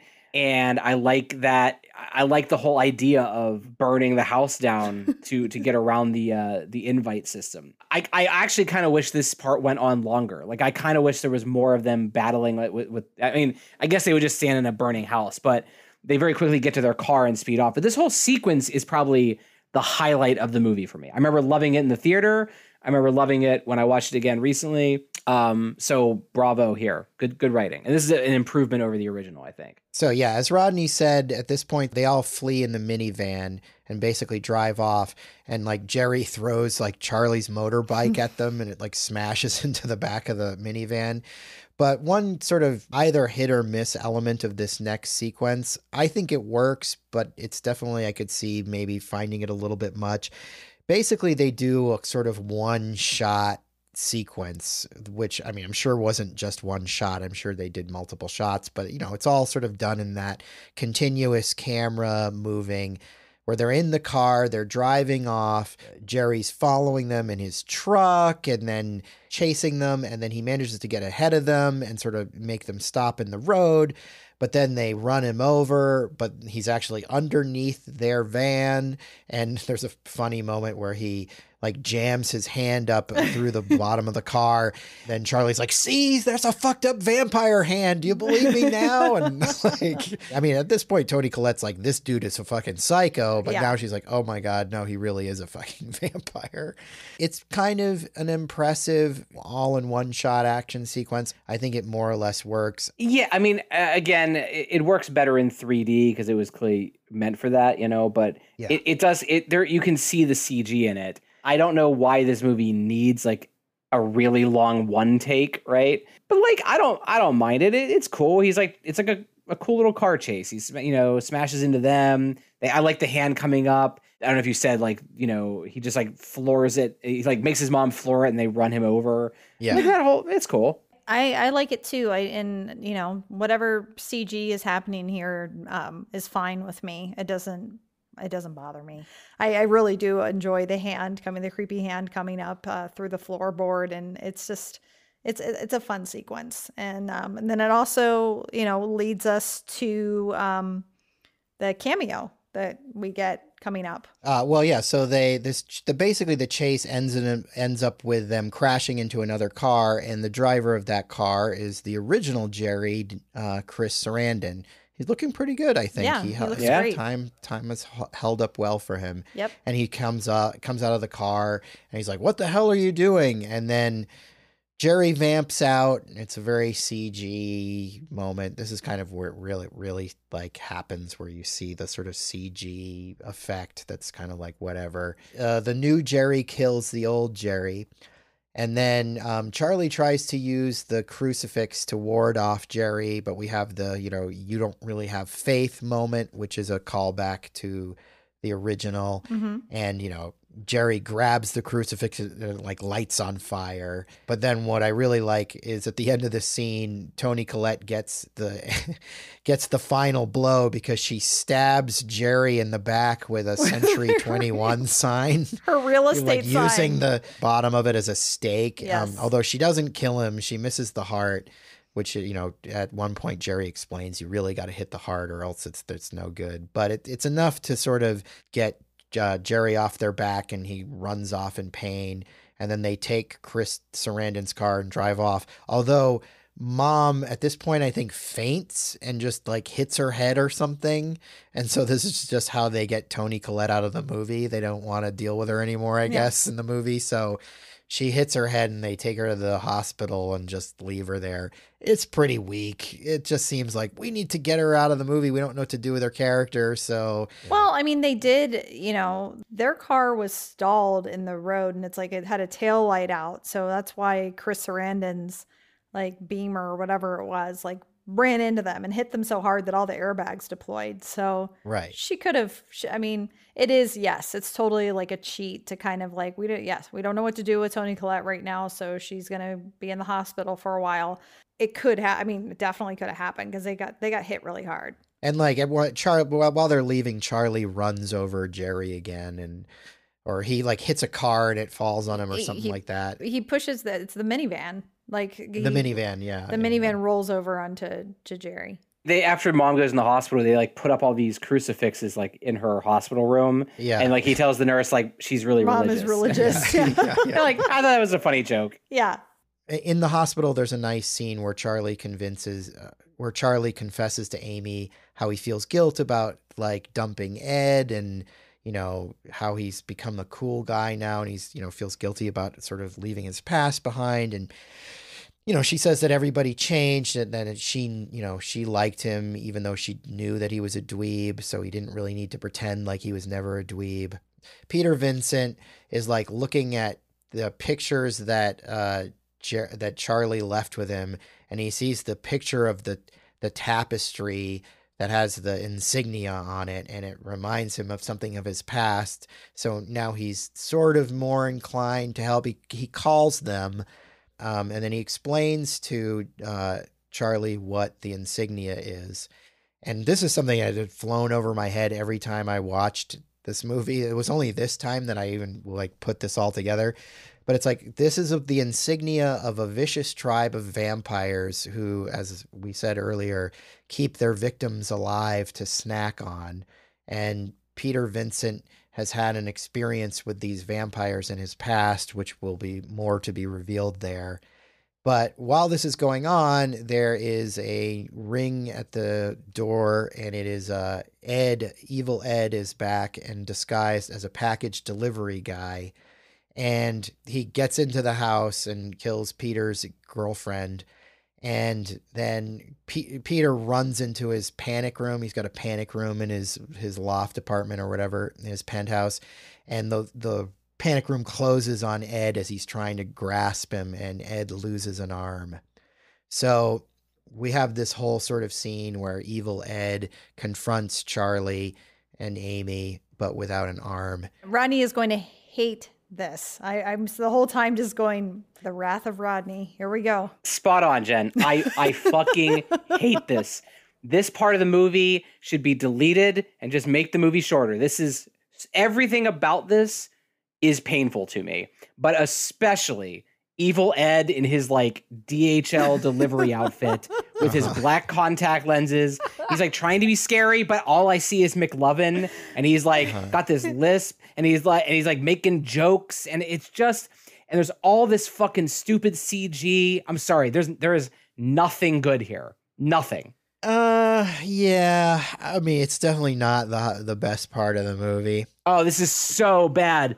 It's so bad. The, the, the only cool part is when Imogen Poots, like, she shoots Colin Farrell with like a silver bullet and he pulls out and he's like, that's for werewolves. Yeah. And I was like, all right, yeah, that's kind of cool. And then she smashes the the one of the other displays that has a goblet, and then she throws it at him, and she was like, "It was holy water or whatever," and he's like, Yeah, uh, this is for vampires. Yeah, I like but like, too. even from where she's like, how does she even know there's liquid in the cup? It's taller than her. And like, why would she assume that's holy water? Like, it's so fucking forced and dumb. I'm sorry, it's dumb. And then Evil Ed and uh, Charlie roll around on the floor, punching each other. And like, here's the problem: you've shown me that vampires can like rip pipes out of the lawn. They can like hit Charlie and he flies against the fucking car. So why is this even like a close call? He's a fucking vampire. He doesn't need. He could just rip him apart. It's so dumb. Yeah, but he's an insecure vampire. Oh, he's yeah, he's still coming into his own. You're right. Um, Yeah. honestly, when Christopher Mintz Platze or Place, however you say it, when he walks in, every time I watch this movie, I go, "Oh wait, that character is still in the movie." He has been gone for so fucking long. It's so poorly paced. Fuck this part. I'm sorry. And now I have to point out the other thing that the thumbtack I wanted to come back to. Okay? I, I know what this thumbtack is. I know what it is. This is the worst piece of writing out of any movie I think that's ever been on your show, Sebastian. Okay. Uh, that's not true, but whatever. Go ahead. It absolutely is. Charlie goes to Peter Vincent and says, Yo, I think my neighbor is a vampire. I have proof. And Peter Vincent says, You're a fucking crazy loon. Get out of here. And then later it is revealed that Peter Vincent saw vampires murder his family when he was a kid, and he has grown up obsessed with vampires, knowing they're real, and has collected all this vampire memorabilia. So when a kid shows up and says a vampire lives next door, why wouldn't he believe him? I think he does believe him. He doesn't he believe doesn't him. want to help him. Oh my god, He's you're trying to, that you're as an to make a excuse. Oh my no, god. he's using it as an excuse because he's afraid. He doesn't want to help him. No, no. He I don't does buy that believe for a him. second. He doesn't believe him. Of no, course he does. He's he's seen vampires himself. No, because later you see him look at the picture and he holds it up next to this drawing he has, and he has this moment. He goes, "Oh my god, the kid was right. It really is the vampire." He doesn't clan." say that. I know he doesn't say it. That's what it's. He looks it's at the what's- picture. If you turn on the subtitles, that's what he's thinking.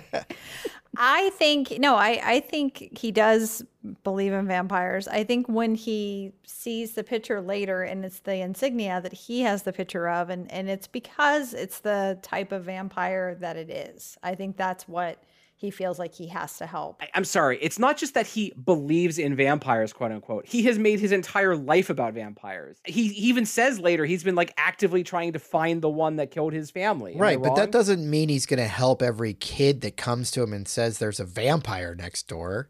And plus, he's afraid of them, so he doesn't want to help them. Okay, fine, fine. I told you I, I didn't like I this will one. give you the Ed fight is pretty. It's pretty It's lame. So Yeah. weak sauce. I'll give you that one. That point you definitely get. compare that to the original where Evil Ed gets like staked through the heart and he turns into the fucking wolf or reverse wolf rather and he's Yeah. like in a in a quivering gooey puddle on the Yeah. floor transforming and it's one of the greatest things I've ever seen in a horror movie. And then I get in this I get Christopher Mintz-Plasse with black contacts and he gets stabbed and gets turned into a CG cloud of smoke. Oh my god, fuck off. Why are you wasting my time? But one thing I do like better about this version, though, is that like the conflict is between Ed and Charlie, and in the original, the conflict isn't even between Ed. Just attacks Peter Vincent. Like, yeah, it's a gr- it's a great scene, and there's great practical effects and everything in it, but it's meaningless because you have a character, two characters fighting who have no relationship. Like there's no emotional content to it. It's just evil Ed showing up at Peter Vincent's house. Why? Why is he even going to Peter Vincent's? Why does evil Ed care about Peter Vincent? No, Evil Ed is at Charlie's house and Peter Vincent goes there. Is that what happens? There's Yeah. two scenes with Evil Ed and Peter Vincent. I don't understand why in that movie the conflict is between Evil Ed and Peter Vincent. That doesn't make sense. The conflict should be be- between Evil Ed and Charlie. And that's one thing this movie gets right. I'll admit everything else about it is not good. You know who agreed with you? The writer Marti Noxon of hit film Fright Night 2011. Clearly, she knocked it out of the park. You're totally right. She she made a change, and it was for the best. right, but I wouldn't put the the fact that this doesn't work that great. I wouldn't put it on the writing. I would put it on the performance, and yeah, I think Christopher Mintz Plots is just he's trying too hard to be scary, and he's not pulling it off. And that's the other big problem is that they're trying to do too much with like people flipping around and him not having an arm and they're trying to do too much with CG and that's hurting it too. So there's two things wrong with it. But I do think emotionally it's the right conflict. I see your point. I just I don't care that like Charlie is having a fight with his old best friend who like he's too cool for now. Like this is not the movie I'm here to see. That's a different movie. I just want to see him fight vampires and shit. And like dude, the, the execution of the scene is, is it's painful to me. It hurts my very soul. Is this the scene too where because I'm I know that Rodney must have cringed big time because we do get I think this is when Evil Ed says the iconic like, "Oh, you're so cool, Brewster." I think does he say it here? Yeah, I'm pretty sure he says it here. Yeah. Right, but I like it here. It's I like it here. I think it's well placed. I, it, it's fine. I I'm just saying I think Rodney died a little more inside when he Sure. heard that. yeah, I mean, like, look, I get it. Like, that's the famous line. Okay, they put it in the movie. He says the line, right? Like, I certainly didn't like start applauding in the theater and go, "Oh my god, he said the line." Okay, again though, in the original movie, he says it when Charlie gets like a sloppy Joe thrown in his mm-hmm, face. Mm-hmm. Yeah. And he says, By his "Oh, you're so cool, Bruce Yeah. Brewster."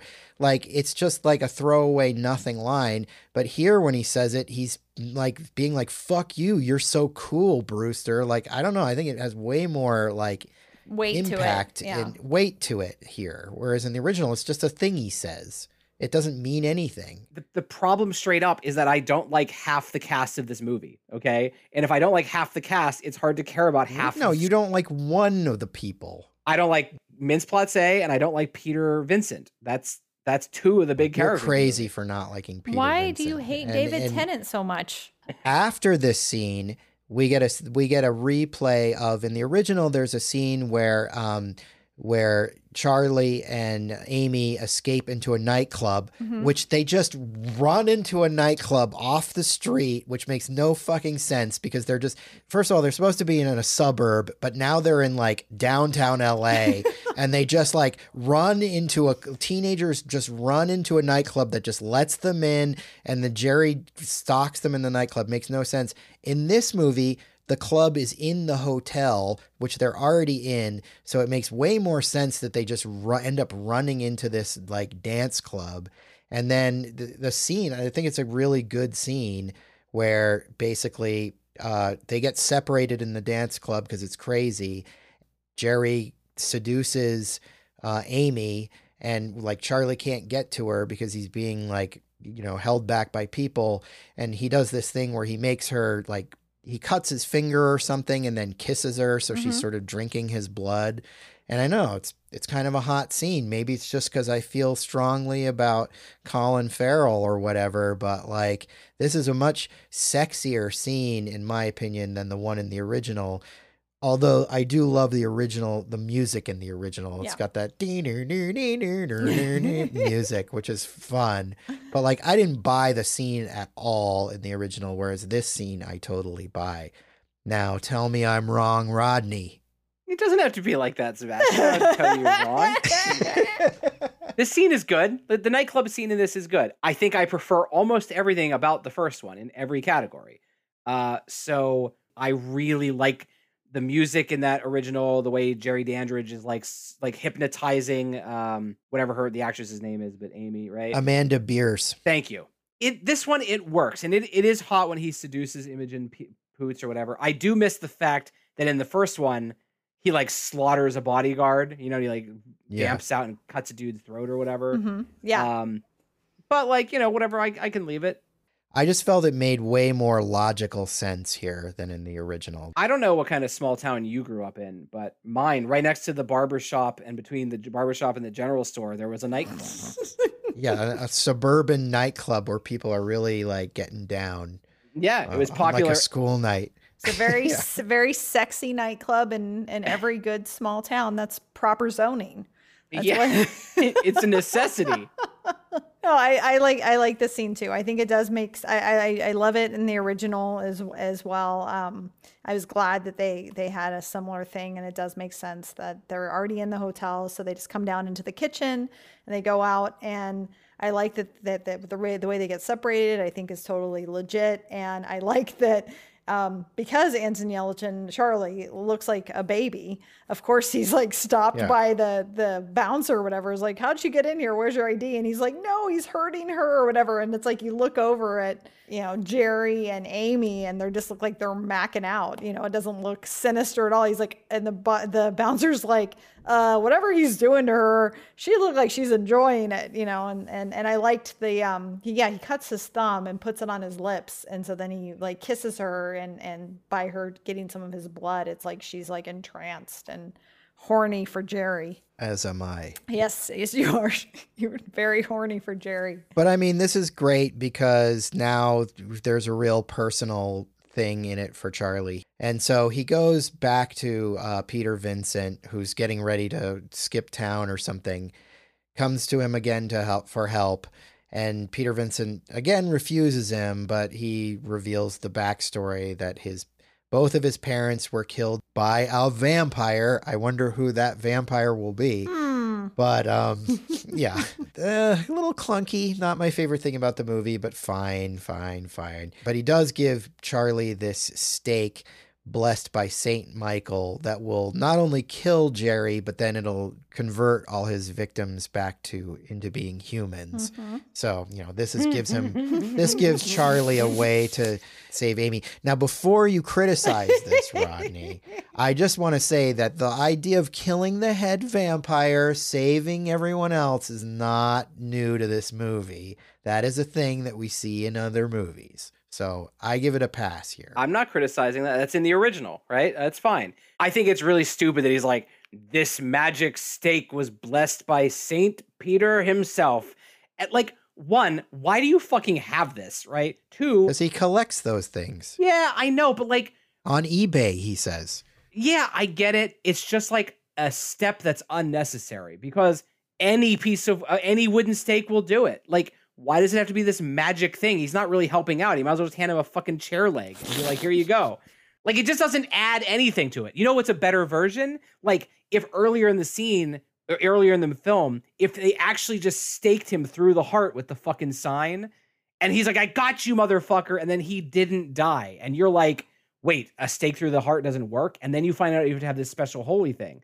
But Right. instead, I, I don't know, like, why? Like, uh, what's the point of collecting all this shit if you have no intention of using it ever? Uh, well, I mean, I think he would like to use it, but he's just a chicken shit. Like he's, you know, he needs to find his courage. That's his, like the original Peter Vincent. That's the point of this character is that he's got to learn to, you know, step up and be a, a real vampire killer. But I will agree with you that, yeah, why do we need a Saint Michael's stake? It could just be like, oh, you kill the head vampire, you free everybody. That's what I'm saying. Like, someone wrote it in there and like, oh, won't this be clever? But no, it's not clever. It's stupid. Well, I think it's like they, it, it seems like they had to have a purpose to him collecting all of this memorabilia or not memorabilia. I think that's really all it is. artifacts or whatever he's, you know, he's, he, I mean, it's, it's stated, you know, more than once. I mean, you see his place with all this shit.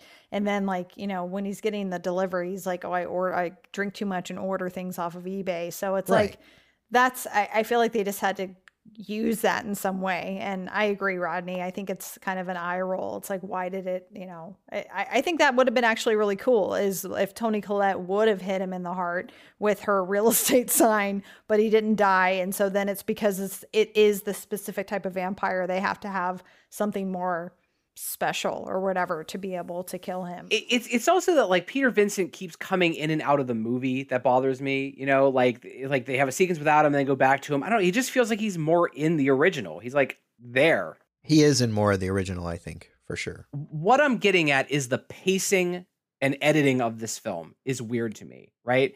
I just feel like there's a way to re-edit it where these things like Peter Vincent doesn't show up until like 40 minutes into this movie, maybe even longer.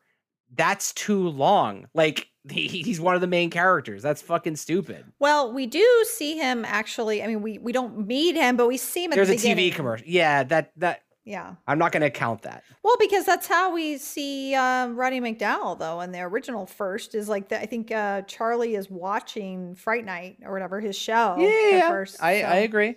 I, look, I'm not trying to be like a negative, a negative. uh Can you say negative, Nancy? I don't know what the term is, right? A negative Rodney. And negative Neil. It's it's just that, like, yeah, like, look, they they remade a thing, and it didn't turn out as good, and they made it. It's, it's pretty sloppy in a lot of parts. It's just because it's good in a couple parts. I don't know. Pe- people, I, you're like the only people I know who even talk about this movie, right? I think time has forgotten Fright Night 2011 even exists. But I'm saying time should be reminded. Fright Night All right. 2011 hasn't been forgotten in this house, Rodney. No sirree. But neither is like John Carter or the Wolfman. So Great films.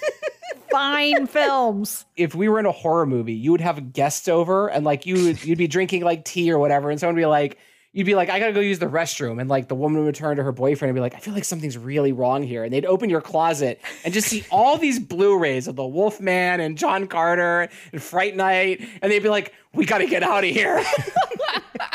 now that you're done mocking my taste, Charlie basically, you know, he's got to suit up to do the final. We, we're moving towards our climax. So Charlie goes to a like local army surplus, gets himself like a sweet ass crossbow and like a like this flame retardant suit.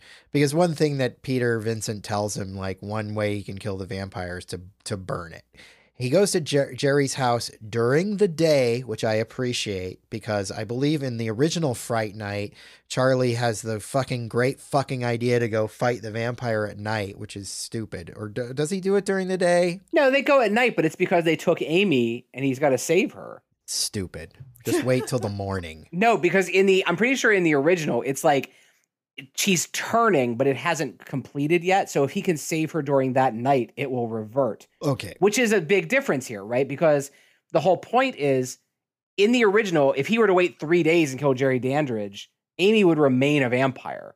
In this Right. movie, they're implying it doesn't really matter when you kill Jerry Dandrige, but everyone will just turn into normal humans again. Sure. Yeah. But yeah, it is smart to go during the day. I'm, you're totally right. That's that's wise. So Charlie breaks into the house and you know he's smashing all the the the blacked out windows and that's when Vincent shows up. Vincent has decided Peter Vincent has decided to help out Charlie and he's you know wearing like a long leather coat and he opens it up and he's you know got all sorts of weapons and stuff and he's like let's go kill something.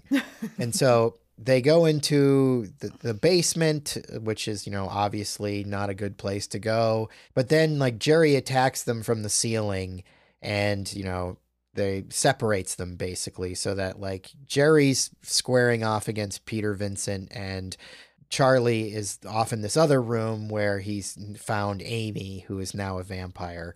And she's sort of like you know crawling all over him like horny vampire style trying to get to him and then uh, jerry is basically confirming to peter vincent that he was the vampire that killed his parents eh, you know, it's definitely not my favorite part of the movie that that Jerry killed Vincent's parents. It's a little too clean. whenever we get to something that's really stupid on this show, Sebastian never says that. He just goes, "Yeah, this isn't really the best part of the movie." Well, I mean, it's not really stupid. It's like, why is it stupid. really stupid? You say things are really stupid, but you don't give any reason for it. You just say it's really stupid, as if empirically you're claiming of it being stupid, that there can be no questioning that it's stupid. I'm glad you, uh, yeah, you. Like, I'm saying it's not that stupid. The vampire that killed Peter Vincent's parents is this vampire, and he's been traveling around the It's world. It's not my favorite thing. and now he's come to Vegas, where Peter Vincent is a big vampire slaying performer, and they just happen to all come to a head. Oh my god! It's convenient. There's a difference between convenient and stupid. In the best mind. screenplays are full of convenience. Everyone knows that. Everything's full of convenience, though. Star Wars is full of convenience. Why does Luke Skywalker just happen to live next to friggin' Obi Wan Kenobi? Like, Because Obi Wan Kenobi knows him and he's keeping an eye on him. He's protecting him from afar. Right, it, and the planet where his father came from. That was a brilliant place to hide him. The same planet that his father lived on. Last place you'd ever look. you pick any movie that you love, including the original Fright Night, and I can find a million conveniences and crap. That's just the way movies work. I just Why is I this like- so much more stupid than anything else? I just like watching you get worked up. But you have to explain to me why. Okay, I will explain to you why. Here's why it's oh. stupid, all right? Because by making Jerry Dandrige the vampire that killed Peter Vincent's parents, right? It, it is taking away from Charlie's mission. It's no longer about Charlie trying to save the day. They're trying to say, oh, shouldn't Peter Vincent get something out of this too? They're Yeah. both after the same vampire, right? And so it actually makes it a weaker story. I'll agree with that point. Okay. That's why that's why I don't think I like it. I guess I just wouldn't use the word stupid because I don't think it's stupid. If they're doing it for a reason, which is what you said, to give Peter Vincent a reason to want to kill Jerry just as much. I don't need it and you don't need it. you want to know how you know something's stupid? If when you're watching it, you roll your eyes. And when I was in the theater and he goes, that's the vampire that killed my parents, my eyes fucking No, rolled it's, it's, back. it's exactly what I was going to say. It's an eye roll. I don't think an eye roll and stupid are exactly the same thing. Like I, I it, it just an eye roll to me is like it's convenient and maybe a little lazy. It's Yeah, not, it's not lazy is more what it Lo- is. lazy. okay. It's convenient and lazy, but not stupid. Basically, uh, like Jerry summons more vampires that are buried in the basement by hitting Vincent with a pebble that causes him to bleed onto the dirt. So, and then Vincent is like shooting at Jerry with his like shooting the vampires that come up with this cool stake gun he has, but it doesn't work and it jams. And then Charlie gets Amy with the magic stake, but not in the heart. Charlie saves Peter by blowing holes in the ceiling, but Peter's kind of getting attacked by vampires, so now he's going to turn into a vampire too if Charlie doesn't like save the day. Franco shows up as a vampire for a hot second. Not really sure why we needed him back, but I guess just cuz. Charlie shoots a bunch of holes in the the ceiling so there's enough light so that um, Jerry can't quite get to him and he's sort of he's using Amy to taunt him to try to get him to like step into the light. He's sort of like making her lick his chest and stuff like that. And so then like the Charlie's like last basic move is, you know, he's got this flame retardant suit, so he has Vincent light him on fire and he attacks Jerry like while he's on fire, which was a move I kind of liked. I thought that was a cool move. I did too. I thought that actually was clever because there's no other way that he could have attacked Jerry and not gotten killed. Like he just wasn't going to be able to stake Jerry straight up. He just he needed he needed a leg leg up. And I also do have to say I I do really enjoy that Jerry flicks that but the pebble at at Yeah. Peter Yeah. Vincent's head, and he's just like, "Really, a pebble? Really?" And there's just like this one, and that that's the you know the the, the drop of blood, CG-ish drop of blood is fine for me. There, it's just it's really I just have to reiterate, it's the the vampire vamping out in mouths of the CG that really bothers me. But anyway, that drops, and I thought that was really a, a cool. I think this was cool that like you know the type of vampire he is they do establish that they like are nesters or something like that too. They like to burrow. So yeah that like all these you know vamps start coming out of the the ground i thought you know because they get the the, the taste of blood or the scent of blood. Um I, I i liked that. I thought that was cool. I mean, look, I know he's trying to like save his girlfriend, but like, why doesn't he burn the house down? Like, what's the point of going in the day if he has to go into the basement? And I hate that he's like completely underarmed. Like, he didn't bring any holy water, even though he now knows holy water works, right? Like, he brought a crossbow. I don't know. This whole I just hate that the this movie climaxes for like 20 minutes in a dirty basement. It I don't know, it's just visually very boring. I do like that he lights himself on fire. I'll give you that. It's cool that he like flies around with Colin Farrell smashing into the ceilings and shit. And then, sure enough, there's a close up of like the most CG beating heart you've ever seen on screen. Yeah. and he fucking stabs him in the heart. Hooray! And then like Dave Franco like sits up and he's like, "Well, that was weird." And I'm like, "What? Why the fuck? Why are you in this movie? And like, why aren't like why can't people just be dead? You know, like why does he have to revert to a human? Oh, Charlie Brewster got his asshole friend back. Hooray!" Well, you know, Charlie saved everybody.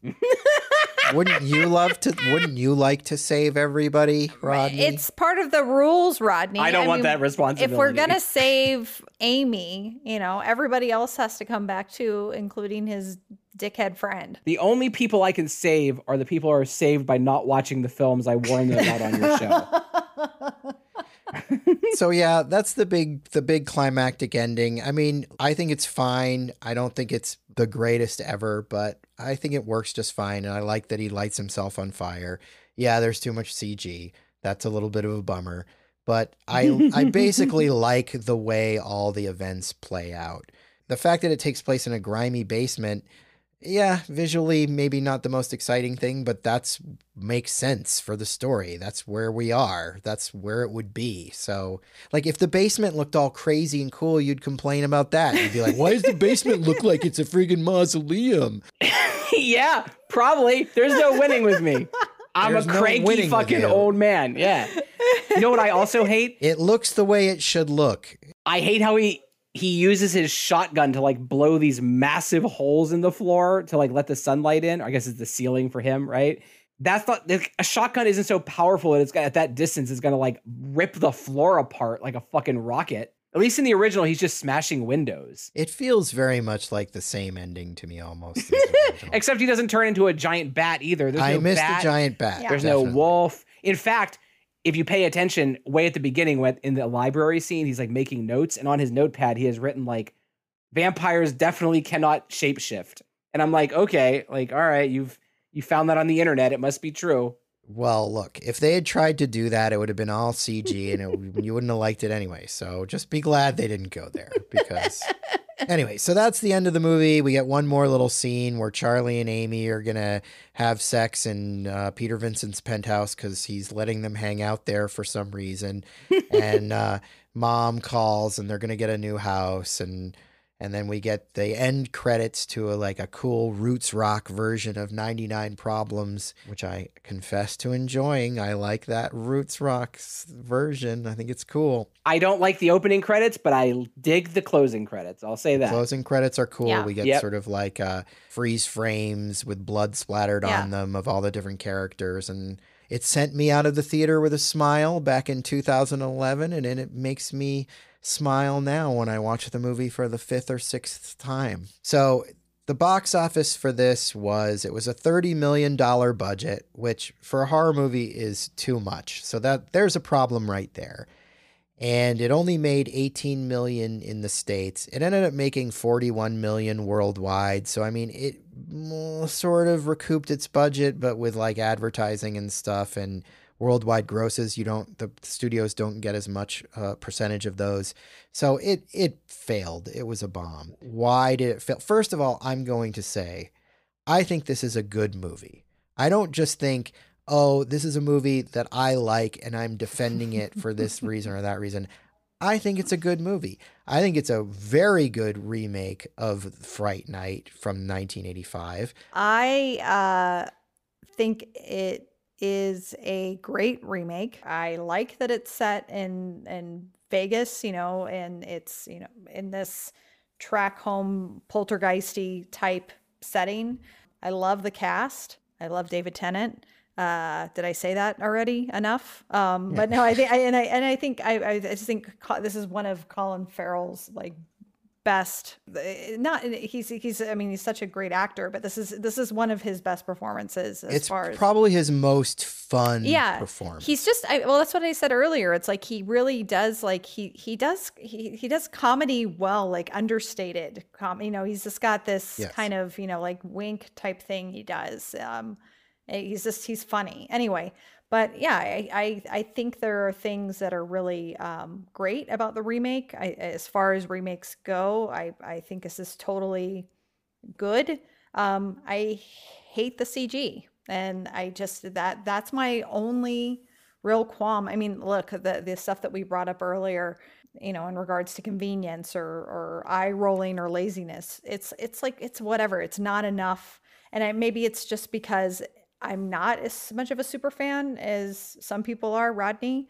Um, that I'm, I, and I understand that because when you are a super fan of something, which I, I do have my own things, I'm very protective and I, I will not let things slide. So, but I, I just, you know, I love the original, but I'm, I'm not as protective of it. And, um, I, I just, I think, I think this is a, a worthy remake and it's enjoyable and it's fun. And I've seen it a handful of times and I enjoy it every time. like look being being honest i think as far as like specifically horror remakes go this is one of the better ones. I think this is on the the upper tier.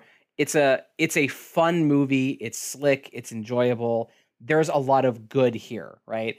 I have to acknowledge that a part of me can't separate it from my love of the original. And when you love something it's impossible to watch it and not constantly be comparing and being like that's not as good that's different i don't like that they changed that right Yes, And- totally, totally. like if if this were if I had never seen the original Fright Night, or if this was just called like My Neighbor is a Vampire, right? Like if I didn't know it was a, a remake, I might have totally different feelings about it. But it is a remake, and I am that person, so I have to judge it based on my feelings on it, right?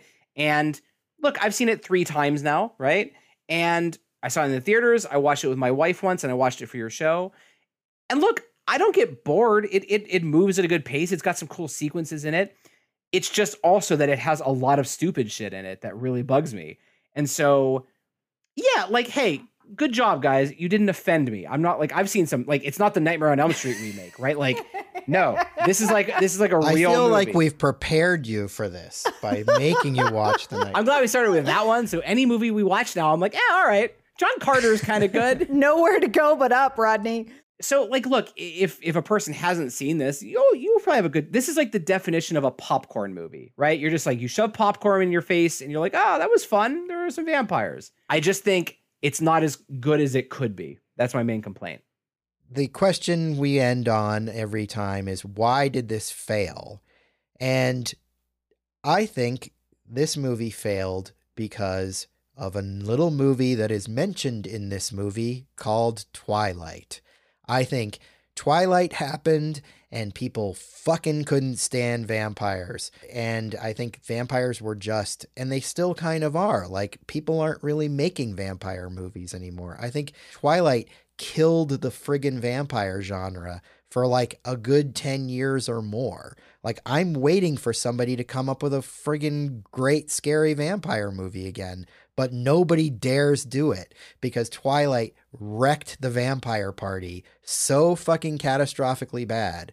And I honestly believe that if Twilight did not exist, this movie would have been a perfectly successful horror remake, probably would have done the types of numbers that the Friday the 13th remake did or whatever. But I think people were like, fuck vampires. I don't want to see this shit. Like, it didn't get bad reviews. You know, it, for a horror movie, it got fine reviews. I think people just were fucking over vampires. I think that's a really good point, and I, I, and I don't think I've heard of anyone ever say that they like hate the remake. Uh, you know, like uh, if if anything, I think Rodney kind of hit it on the hit it on the head earlier that it's kind of been forgotten, and I think it's because you're right. Like people were over vampires. I mean, Vampires were like really, really uncool. damn you, Twilight. And they still kind of are, honestly. You know, like it's just they're it's because of vampires, which sucks because I love vampires, but Vampires deserve better. Well like like all things it will, they'll have their time again they'll come back you know i guess you're right like i can't think of any other reason i mean also they spent too much money on it right there's Yeah. no need Yes. for all this cg and and like the, the crazy yes. car chase and shit Yeah. I mean, I think also that like most people probably are not familiar with the film Fright Night, you know? So like when you make remake Friday the 13th, people have heard of it. They know who Jason Voorhees is, right? Kids in 2011, yeah, kids in 2011, but like they didn't know what fucking Fright Night was, you know what I mean? we're all now 30 or over. yeah. um, I, I'm not really sure if there's any other because you're right. The reviews are pretty good, right? I, like the reviews didn't come out and they were like, "Oh man, you got to see Fright Night." They're like, "Hey, Fright Night's a pretty good time," you know? Right. They don't say that about the Nun, and the Nun made like a hundred million. You know what I mean? Right. So Yeah. it's got to be the vampire thing. It's got to just be like, you know, like anytime there's like a really big idea, Hollywood starts churning out as much of it as possible.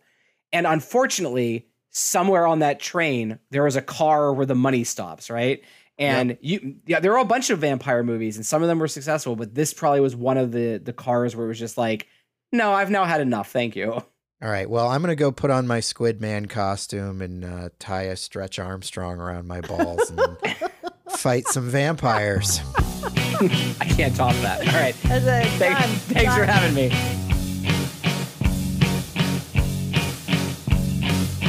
That about does it today for Tentpole Trauma. If you like what you heard, check out our social media presence on Instagram, Facebook, and Twitter. Just look for Tentpole Trauma. That was easy, wasn't it? If you like us, hit subscribe and leave us a sterling review on iTunes, if you dare.